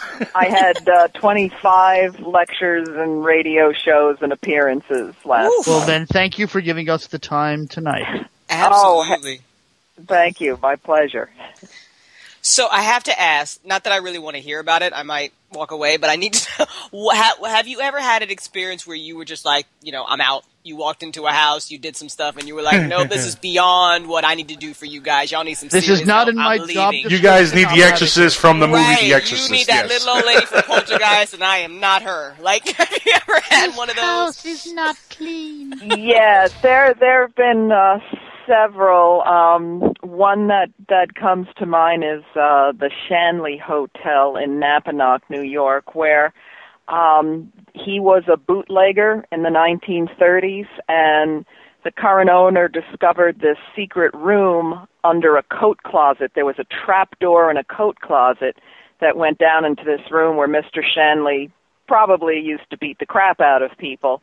And it, it just felt horrible. And as I was trying to climb the ladder to get out of that room, honest to God, it felt like hands grabbing my legs trying to pull me back down in. Oh my God, I'd have a heart attack. and that was uh, Oh, yeah. that was probably the the the deepest moment of panic I have ever had in 20 years of doing this. And I could oh, not. I, I'm covered in goosebumps even recalling it now. And I, you know, I I hoisted myself out of that trap door, and it's like that's that's it. I'm I, I need to go away from here right now. And you still do this after Ah. having an experience like that? For real. Yeah. I, you know, there's something wrong with me. That's the only thing I've Must be. determine. You are super brave. I'm not that brave. I'm just not. Linda, out of, out of curiosity, have you done any research onto uh, the Biltmore Hotel here in Miami? Uh, no, I have not. Are you familiar with the Biltmore Hotel? Um, I've heard the name, but I, I couldn't tell you anything about it. So what? Oh, You probably think of the Biltmore in Los Angeles, which has been around for ages and is also uh, definitely Well, haunted. Yeah, the, the Biltmore here in uh, in Florida was actually uh, it was built what in the twenties or the thirties, Alan? Somewhere around there, right? Uh, it was, I think, uh, Probably the 20 tens. Yeah. Well, it used to uh, it used to host celebrities uh, in royalty, and even the president Franklin D. Roosevelt stayed at the uh, Biltmore Hotel. Uh, it was a very popular hotel back in the day. Then it got turned into a hospital during the Second World War. World actually World War Two. Uh, hospitalized a lot of like the, the main patients that were coming back wounded. A lot of them that were dying were, were housed at this hotel. A lot of the insane uh, soldiers that came back were housed here, and a lot of them committed suicide. And over the years, I don't know how many uh, hundreds of people died at the hotel uh, when it was a hospital, and it got turned back into a hotel. And one of the floors is completely sealed off because of the activity that supposedly goes on up there. Wow. Yeah, that's um, hospitals and asylums. Uh, they, they are just ghost generators. So uh, seems like I need to trip my uh, book a trip down to uh, Miami. I think I need to Go there. You were just, she's like blowing my mind. She's like, for real? I gotta go to that This school. place. Like, no, no, here's no, the, no, I no. first learned about this back in the '90s from a few friends of mine who were like, "Man, you got to go to this place. It's a haunted hotel." And I'm like, "I don't want to go to a haunted hotel." They're like, "No, no, it's awesome. The the 13th floor is sealed off." I didn't believe it. Oh, come on. The be honest, Linda. 13th floor, really? It is the 13th. Yes, it is. Oh, that just sounds way too convenient. Now, doesn't I didn't Well, I believe tell it. you, I, I, you go there I said the and same you thing. let us know how it is. I said the same thing. I said the thirteenth floor. Come on, really? Friday the thirteenth? You're pulling my leg, man. So I went with them, thinking nothing's going to happen. We get up to the twelfth floor, and we're and we literally are going up the stairs. Right, we're going up to the thirteenth floor. It is bolted lock, locked. I mean, this thing you cannot get. It's, there's a steel wall right in front of you, bolted, and on the other side you can't hear. If you listen there for a little while, we heard screaming coming from the other side of the wall.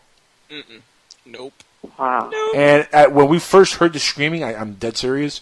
Uh, one of the guys who was with me just started running downstairs. He just freaked out because it was loud enough that it came through the wall, and we all heard it standing there.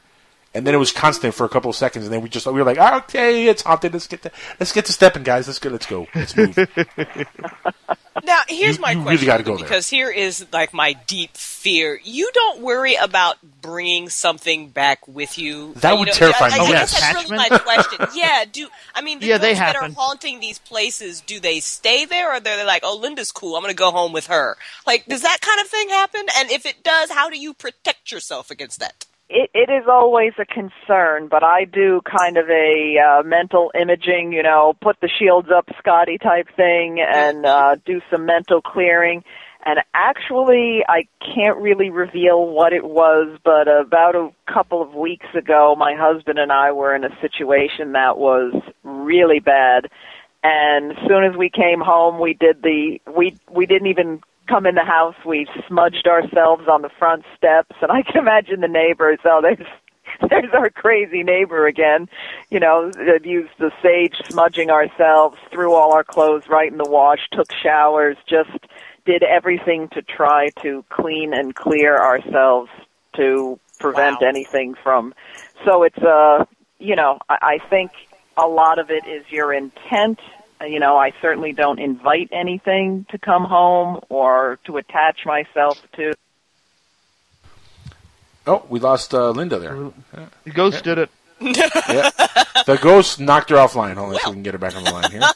So a little, au- it's going to be a little awkward ringing, folks. Uh, professional radio. That's what we do. It's do. like so freaky. Come on, Linda. I know. She ran out of battery power. That always the way you're having this deep, intense Murder conversation. site, and, and guess what? Oh, we lost you there for a second there, so you know whether Oh. you realized it or not, we lost you for a second. I don't oh, okay, I didn't know. She just kept on talking. you The know. best part about it was you had just talked about how you and your husband had done the showers and you're cleansing yourself, and Right, that's how you right. do it, and then your phone dropped off. Now, here's your kicker. Really? The phone Yes, rang. that's a true story. The phone rang, and you picked it up, but you were still talking. I, I didn't. I didn't even here. I didn't uh, pick the phone back up. That's Ooh, freaky, wow. freaky, freaky. The ghosts are back. They're telling me, "Yep, we're real." Oh, We're well, maybe you. I did bring something home. Great. now I'm not going to sleep tonight. See what I'm Thanks. saying, Linda? A shower is not enough. I'm telling you. No, because that was weird. hey, I I've had something follow me home from a from ghost hunting, but then you know I I'm just like yeah I got no problem with you being here. Just you're my new security system. So you know I don't understand you people. I have no idea what he just Don't said. Yeah, understand that. Like, I would have ran. No. you know you know the fun the interesting thing is for me when I do ghost hunting, I'll treat the entity or whatever as an equal. I'll talk to it. And you know something, I've really never had a real incident of violence. I don't provoke or anything like the guys on the TV shows or anything. I'm just like, listen, I'm here to just prove that you're here.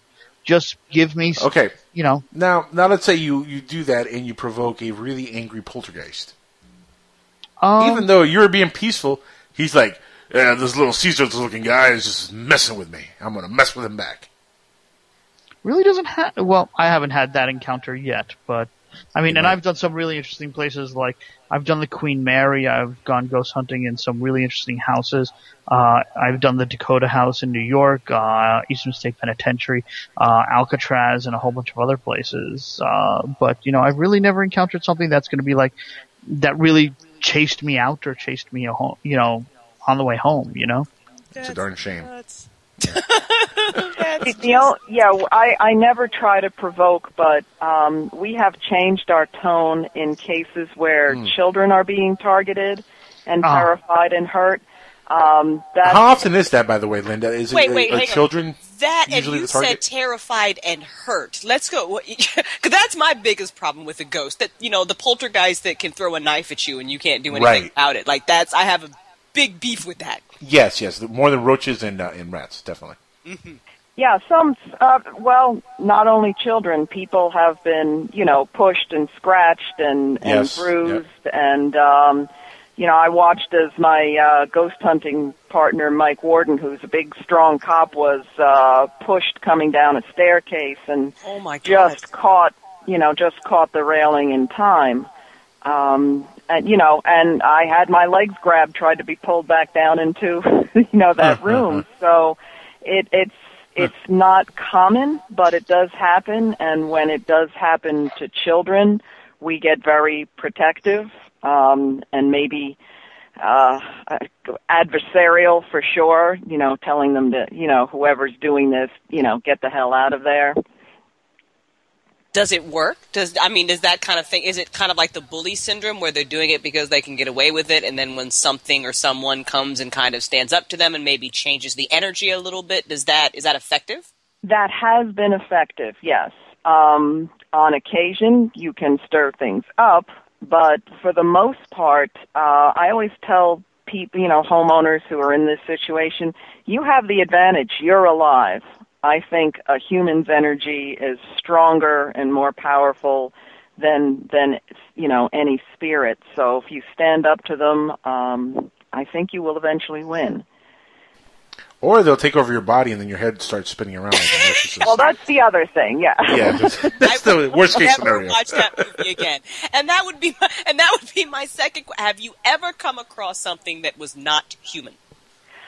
I have not encountered anything demonic. Um, some stories people told me, uh, you know, at their locations sounded a little iffy. Um, in fact, there was one place I wrote about in my latest book where the psychic I brought was standing on a spot and there had been an attack. Somebody had gotten scratched, and the word she used was that whatever did this wasn't human. She didn't say what it was, but that's all I need to hear, you know, that it wasn't human. Well, now could it, could it could it, could it be dead alien, maybe? That's what I was going at. Could it be extraterrestrial? Um, I I guess it could have. In fact, across the street is Uh-huh. um, a hot spot for UFO activity the last Really? uh, few decades. Yes, Interesting. Yes. Interesting you brought that up because um, there. I don't get it, but there does seem to be a tie-in, um, a, a correlation between towns that are extremely haunted and towns that have a long history of UFO activity. So I just really I just put all that in the category of high strangeness.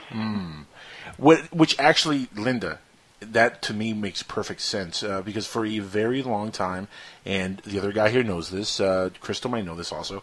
I've said that for a long, long time now. Uh, I've said this for a long, long time now that ghost, goblins, demons, a lot of this stuff uh, is, is nothing more than misidentification of aliens where people have some sort of a, a weird encounter with an alien, whether it be an abduction, maybe they you know catch him off guard in the yard sometimes walking around or whatever the hell they're doing out there. Uh, you know, sometimes uh, they they see these things and they just don't know how to identify it, so they quickly jump to demons or, or goblins or, or leprechauns or stuff like that. Especially you know 400 years ago, 300 years ago, 100 years ago when they didn't have airplanes uh, like we have now. You know, when they didn't have computers like we have now. Uh, back then, you know, things were a little bit easier to misidentify. Uh, so it doesn't really shock me that there would be this correlation between a hotspot of ufology activity and a hotspot of ghostly activity. It almost makes perfect sense to me. I mean, is that something that you think is a possibility? Because I know you said earlier that you believe ghosts to be the spirits of, of the deceased, but is there a, a part of you that believes that there could be a possible connection here where maybe people are being abducted or are having some kind of an alien encounter and misidentifying it? No, that's a really good point because there was uh, one case in particular that comes to mind where this woman had turned out she ended up having a lifetime of abduction, but when she was Huh. a little kid, she used to tell her parents the ghosts were back. And I said, "Well, why did you call them ghosts?" She goes, "That's all I knew to call them then." She saw these whitish, very, very whitish figures, a tall, thin one and a shorter mm-hmm. one at her doorway, and that was her only frame of reference. If you don't know better, Right, you don't yeah. know how to identify. I, exactly. now imagine somebody 250 years ago or 120 years ago or whatever in the West, and they see something like this uh, in the backyard of their house or where they're living, uh, or wherever they live, and they see something walking around that looks like that, or maybe they're sleeping and something like that wakes them up. That's the first thing they're going to think of. They're not going to think of, oh, extraterrestrials from another planet. They didn't have any concept of, of such a thing. So that to me is a, a, a big red flag for a lot of these things because to me I believe that a lot of it's just connected to ufology completely. Uh, it doesn't rule out that there could be ghosts or you know an afterlife of some sort. Uh, that is not ruled out by this, uh, but I do think that is maybe ninety percent of it, Linda. Yeah, I I couldn't tell you a percentage, but um, you know, I have come to strongly suspect that your misidentification theory for sure. That's crazy. But I Hmm. could see that. That that's a little nuts. Now you've written a Yep. book, Linda, Hudson Valley UFOs, and it says that this might be Hudson Valley. I used to live in New Jersey. I left, thank God. Uh, might be the number one hotspot in the Yes. country for UFO activity. Talk to us about that, because that I, you know what, I lived in Jersey Yeah, for a while, happen? never saw a Yeah. UFO. And Thank why not why not Arizona? Because in Arizona, I mean the Phoenix Lights, Travis Walton. Right. Right, and and if you do know about Hudson Valley UFOs, you probably think of the 1980s when there were these giant triangles that were seen by tens of thousands of people. So actually, when I first started my research for the first um, UFO book, In the Night Sky, I thought I would just be concentrating on that, and I realized it was pushing back decade after decade and up to the present. And now I realize uh, I have documented cases going back to 1909 And I just interviewed somebody last night who had an encounter just a few weeks ago. So we have well over a hundred years of activity here, and I I defy anybody to find a place in the country that has had this many sightings over this length of time. Wow. Why is there is there something special about the area? Well, if I- she I- had the answer to that, Crystal, she'll, you know, be a billionaire. Man, well, we can speculate, we can theorize, you know.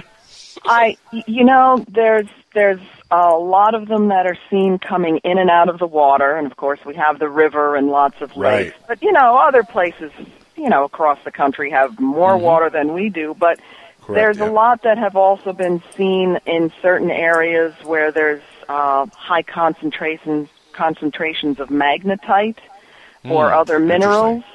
Um, so it just could be a, co- a combination of that, and it's probably gone back way before the Europeans, uh, you know, back to Native American times, because even the Native Americans in this uh, area have had stories about people Hmm. from the stars. So Right.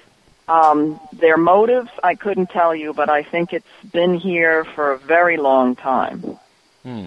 And there's a, a big, big, big part of ufology that believes that a lot of the aliens are not coming from outer space, but from the inner Earth itself, and that's why we're getting all these uh, USOs, as they're called, undersea objects uh, that people are, are witnessing.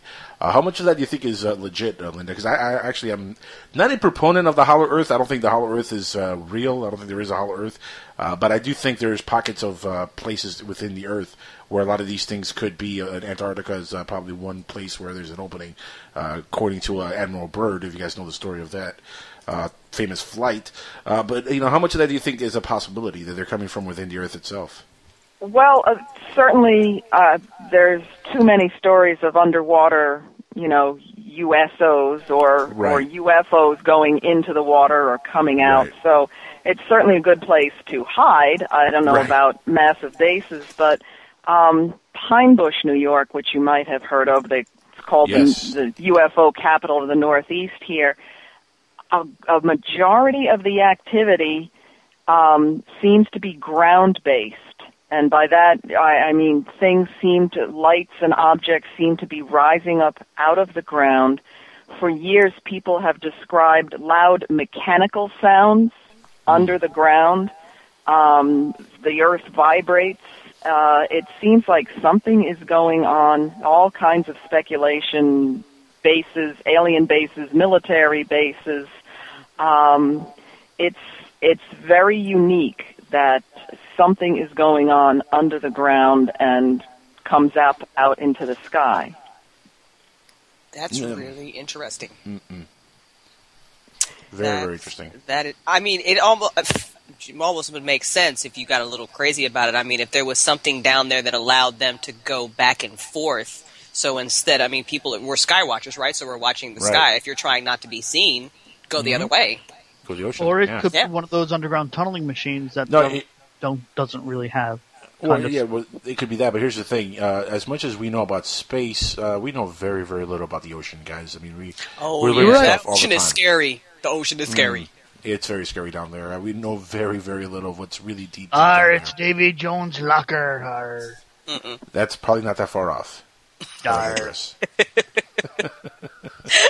Uh, Linda, what do you prefer uh, covering uh, in your travels? Your uh, ufology-based stuff or ghostly activity? What's your favorite topic to talk about? What's oh, your I, I, that's like who's your favorite child? I mean, I I I embrace all strangeness equally. That's awesome. A fair answer. Yeah. Yeah, that's a good answer. That is. yeah, I mean, h- during Halloween, it's you know obviously all about the ghosts. Right. And um, you know, my season just ended, and I jumped right back into. Um, I'm writing a third UFO book, and it was good to get back into that. So, you know, and and I also write fiction, and um, you know, do regular history and science. So, I, I, I have just a wide variety of topics. So, I guess the the short answer is whatever I'm working on now is what what's my favorite. I like That's it. That's awesome. Yeah, there you go. It's a PC answer. Very PC. It was good. It was good though.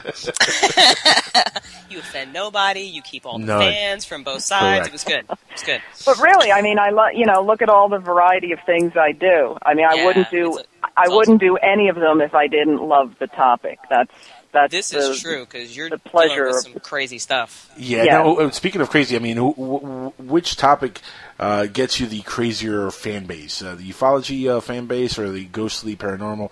I mean, uh, when you're bombarded at these things by fans, uh, who is a little nuttier?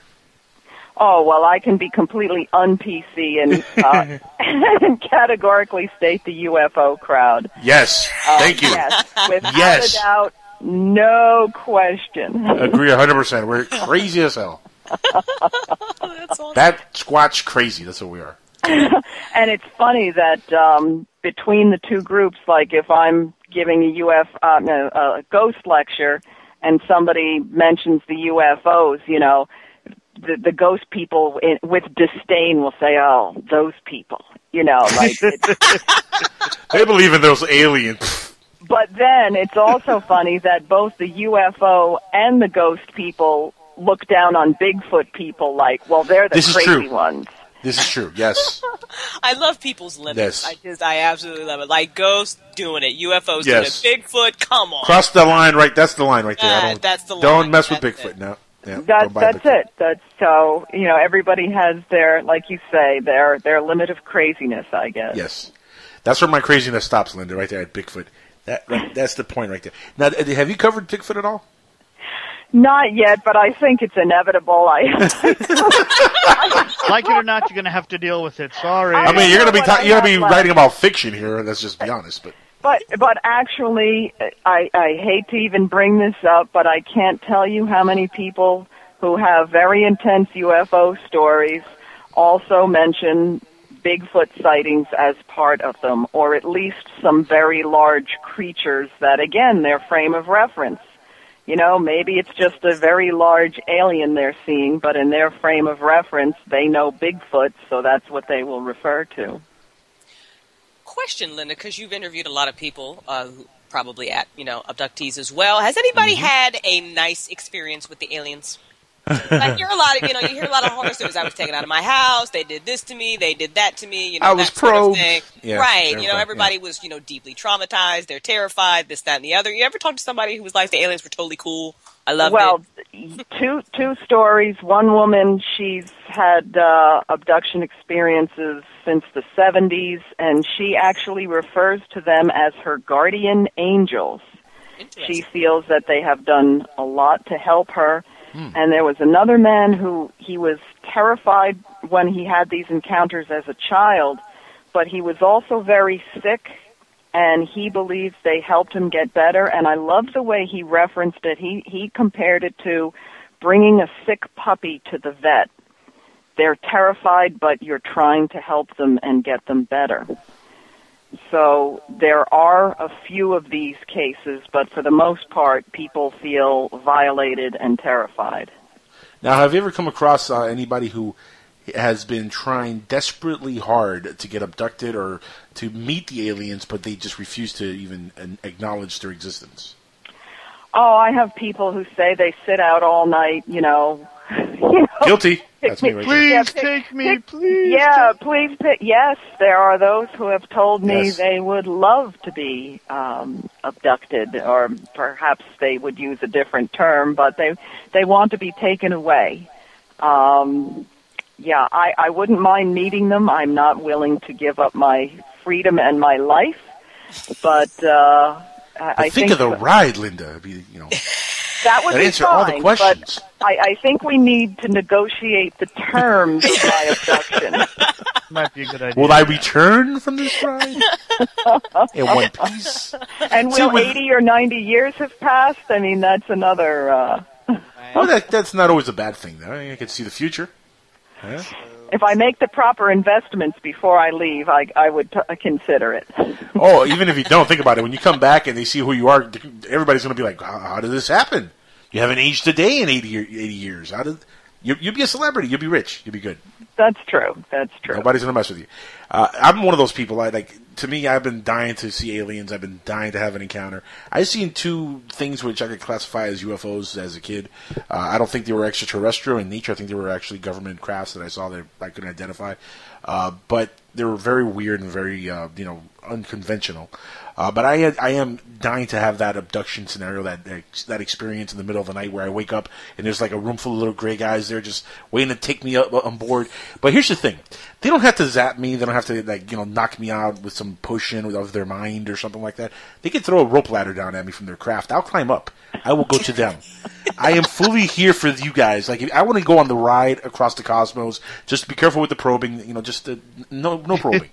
We'll, we'll sit down. We'll have a chat. I mean, I'll be there to chat with you guys. You know what the best part about Sing you know song, what? It- anything. you probably have had a conversation with alien you didn't even know it. Like that very interesting guy that you met in a coffee shop one day who was just a I don't little go to- I- I weird don't but go to was coffee shops. completely fascinating that you had that 10 minute conversation with was probably an alien. No, don't go to coffee shops. Uh, Oh, don't do okay, coffee well, shops. whatever. Insert wherever you go. Taco Best stand, Buy? whatever. Taco stand, yeah, Taco Bell.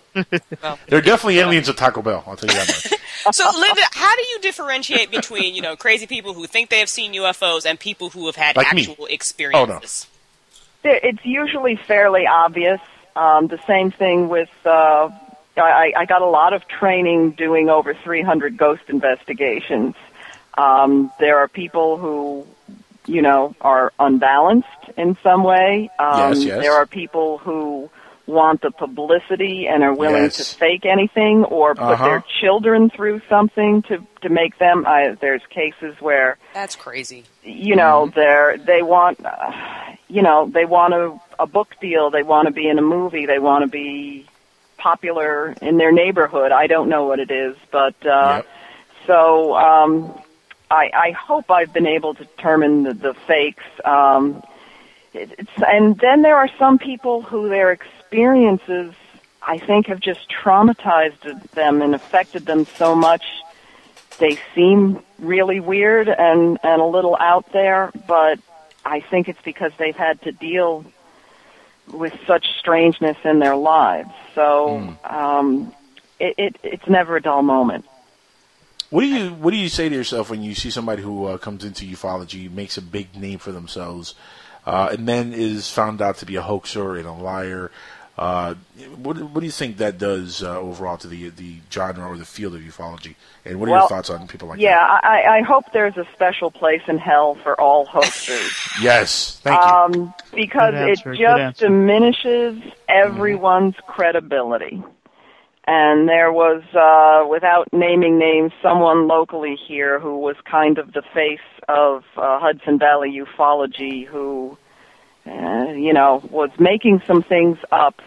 And uh, this was years ago, and I still encounter that type of prejudice that, oh, I thought everything now was a hoax. Because all the good work he did is tainted, and, you know, it just ruins it for everyone trying to do genuine research. Mm, it really does.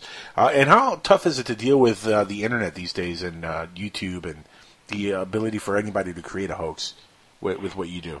I know, and and it's it's awful, and uh, I really discourage people from sending me photos and videos, uh, because you know even if it's legitimate, I you know I cannot go on record vouching for your video when I haven't a clue under what circumstances it was produced. Mm-hmm.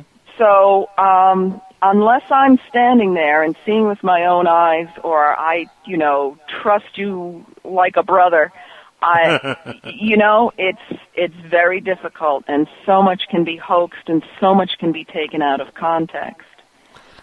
You would agree, Linda, that, that like the technology, uh, the way it's gone, uh, it's really almost made it impossible to prove uh, aliens uh, or the existence of uh, with pictures and video. I mean, you, that that stuff is irrelevant now. Well, yeah, it's um, it, its value has certainly been diminished because of the you know all the fraud.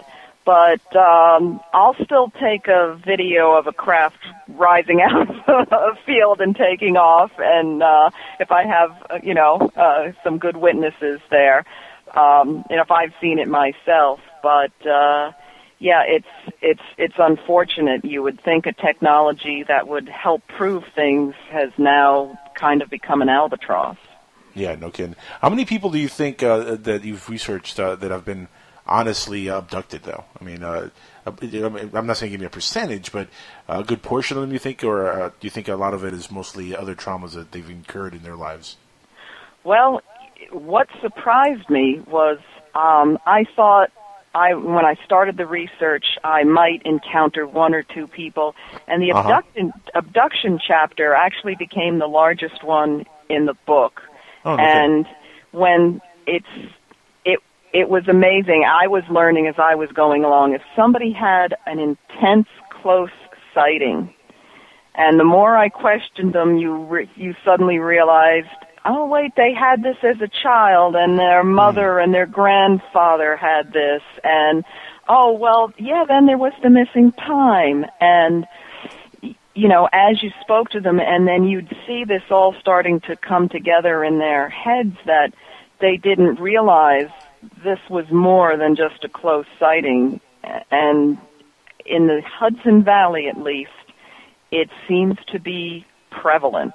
And I, I will not back away from using that word, that abductions are prevalent here and have been for generations. Now, of course, uh, the most famous abduction, I think, uh, in ufology is the Travis Walton uh, case uh, that we referenced earlier. Uh, Travis, I've talked to him, interviewed him. Fantastic person. He's a very, very uh, nice guy. Um, I believe his story. I think he really was taken. Um, what are your thoughts on the Travis Walton case and the fact that it's kind of lasted this long and te- and really it's uh, irrefutable at this point with all the lie detector tests that they've passed and everything else uh, that something happened to them. We know that much for sure. But what are your thoughts on the Travis Walton case? Yeah, no, he seems legitimate. Um, You know, I've met him several times, and uh, I think there's enough supporting eyewitness accounts, Mhm. and you know, over all these generations, his story hasn't wavered. So, as you say, something certainly happened, and uh, like the Betty and Barney Hill case, you know, um, years ago, I, I remember reading about that as a child freaking me out and uh you know look what I do now. But um you know uh my very first interview I thought was going to be somebody seeing you know lights and maybe a craft in the distance turned out to be a four generation um you know multi-generational abduction case and that was my that was my introduction to UFOs, you know, research in the Hudson Valley here. And uh, as I was alluding to before, it is not uncommon. That's so weird. That's now let me ask you. That is really creepy. Like the whole Mhm. family. Yeah. Is there a commonality among the like t- species types of aliens that these people are seeing? Are they different? You know that sort of thing. For the most part, what people describe, uh, you know, we would call the grays. Um, and range from the you know the short little childlike size to very tall thin ones um that family i was referring to the uh the abduction cases began in the 1930s Wow. and the woman was describing them as um short very very white with dark almond shaped eyes and you know 1930s that was way before the iconic you know communion book cover uh was you know way before that Yeah, back then So- the aliens were little green men. They weren't little gray guys. yet. exactly Uh, not, not only that, uh, didn't the Steven Spielberg uh, miniseries Taken uh, kind of deal with the same kind of uh, thing where it started with a little girl, you know, a long time ago, and it kind of like followed the family. Taken, Taken, Movie, right? yeah, Taken. Yes. Yeah, Taken. Well, not the movie Taken with uh, Liam Neeson. No, This no. miniseries Taken. Yeah, it was with Dakota Fanning and Right. uh, it had what's his name who played Max Headroom. It had a really nice cast. Uh, Matt No, the Frewer. cast was fin- yeah, the cast was was phenomenal. Great. And uh, it, that followed that same uh, pattern where it started off as uh, you know a long time ago and followed the st- the family line uh, many generations.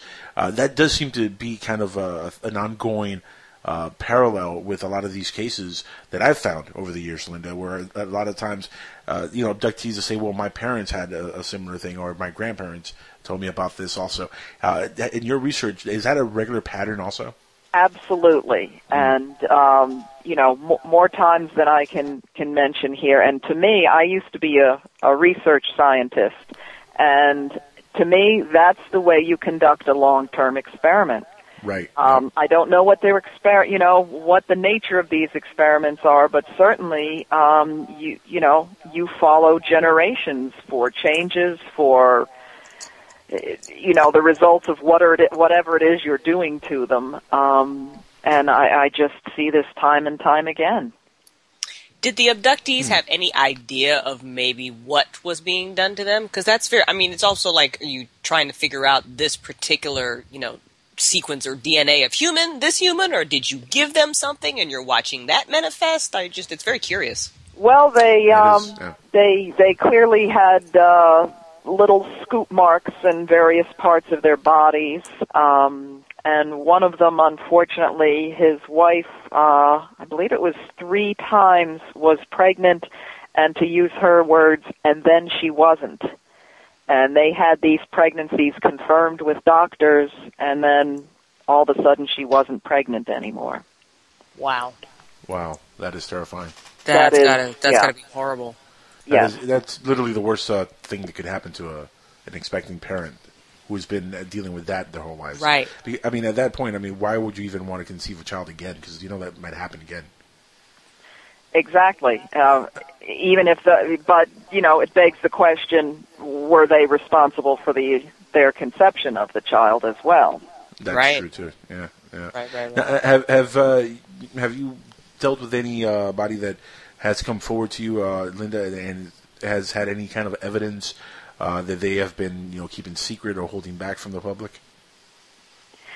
Um, in in terms of their sightings or experiences, Right, like maybe something that was Yeah. given to them, or something like that, or maybe something they took from the alien that was given to them, or just took it without their consent, uh, or maybe a picture of an alien up close, or something that uh, can be classified as real proof. No real hard evidence um, that that uh, I, well, you know, there was there was um, somebody who had uh, seen a sighting of a craft landing, and um, years later thought to take a tree bark specimen, um, which I did have tested, and unfortunately was nothing. Um, but somebody had photos from the 1980s they had taken that um, they had a large pile of sand that they were in their driveway. They were using, they were doing some construction, and this woman saw these incredibly bright lights. She said like Mack tri- truck headlights shining in her bedroom, and she kind of passed out. Next morning, she wakes up. The pile of sand is gone, and there are these concentric circular rings in the driveway with a little bit of sand that was pressed and fused into the blacktop. And she thought to take um, some Polaroid photos, which she said, "Did you have any interest in seeing these photos?" I'm like, "Are you kidding me?" And and and to to me, I that ended up on you know the cover of my uh, Hudson Valley UFO book, and you know one of my favorite stories. So, you know, she had these photos and hadn't published them, hadn't thought to report it because everybody in the area was seeing things like that. So when people come out with something, you know, that type of evidence, it's it's priceless. It really is. Linda, we're almost out of time, and uh, man, the hour's just gone by so quick. Uh, we definitely have to have you back on soon. You're, you've been a fabulous guest. Uh, your website, I want to make sure everybody uh, checks the website out. Give us your website address uh, for anybody listening can follow your work. Sure, they can see everything I'm doing at gotozim.com. That's G O T O Z I M dot com, and all my different interests are listed there, and you can link to them. Very cool. Now, do you have any uh, engagements uh, coming up? Any uh, lectures, tours, anything you want to promote? Um, well, locally, uh, next uh, Thursday, the 12th, I'll be giving a UFO lecture in the town where the, the concentric circles were seen. That's in Monroe, New York. I'll be speaking at uh, Phoenix MUFON uh, in April, and I have another conference coming up in in uh, New York in August, and all of these will be listed on my website. Very, very cool. Linda Zimmerman, you've been awesome, and uh, look forward to talking to you again in the near future. Thank you so much for being on the show with us. Thank you. It's been a lot of fun. I appreciate it.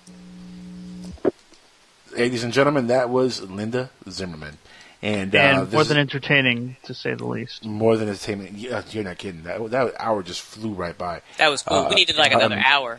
I know, I know. I love having her on. You know, maybe we should do an af- you know, we should do a continuation like they do on like the Daily Show, where if you do want to hear the rest of the conversation, since we've got to get off the air, you download us after the fact. Well, no, no, no, no, no, no. See, the, the, you know why that wouldn't work? Why? Because Art Bell is coming out next. Oh, I know. I'm saying listen to us afterwards because the rest of the conversation will be up tomorrow, so it doesn't interfere with Art Bell. No, no, no. But see, I want to listen to Art Bell. I don't want to keep recording and talking. I want to, I want to stop think the he show. wants and, to get oh. off. and I want to listen to Art because I'm a fanboy, man. You know that already. fanboy. You can't say that to the fanboy. You know, it's a good. That's It was a really good idea. The other guy, but It it's was. because That- we come yeah. on right after, right before Art Bell that we can't do that. Exactly. Now, with our uh, with Art tonight is going to be uh, another story of the hunting. Well, not the Ooh. hunting, but a true hunting story. Uh, he's going to have uh, Deborah Moffat on the show with him, and uh, they're going to talk about uh, ghostly activity, just like we were talking about here earlier. Huh? Freaky, cool freaky. I will not be listening to that. I've had my limit of ghostly activity tonight. I'm going to like walk around my house and turn on all the lights now. Oh no, I'm going to be listening with the lights Oh, on. You do that. I, you know, I'm home alone right now. I'm not having it. All I'm going to say to you is boogity, boogity, boogity, boogity. Well, you know what? It's people like you that get possessed in the movies. That's all I'm saying. This is very true. I'm just Yes. saying. I'm just saying. All I'm all I'm saying is pizza, pizza, I don't believe that. Mm-mm, mm-mm. pizza, pizza. That's all I'm saying. All right, Uh, fine. Be that yeah, way. that's all right. Yeah, guys. Uh, next week we have a, a really, really, really good show. Really We good do, show. we do. I mean, Yeah. we had a great show this week. And Yeah. we have we, We're gonna had a follow- Tell us fabulous who do we show got? last week. Who do we got coming up? Who- But next week we have Costa Macreas is going to be back with us. Oh, really? Our good buddy Costa is going to be back with us, and uh, we're going to talk about, of course, E etletstalk.com, his website, and uh, what they're doing over there on uh, their website. And uh, they have a lot of new stuff that he wants to uh, go over. So that's going to be a whole lot of fun next week, right here on Skywatchers Radio. But now, keep listening. Art Bell's coming up in a, a few minutes. I'm sure Keith is getting everything ready and uh, getting everything situated for the big guy. And uh, they're going to talk about ghostly activity on Art Bell tonight. Lots of fun Freaky. freaky stuff, everybody. Uh, happy Halloween uh, for everybody who uh, missed us, uh, you know, uh, on Halloween because we were uh, partying and we weren't on air. Happy Halloween to everybody listening. And uh, we'll be back next week. Stick around to listen to art. Good night, everybody.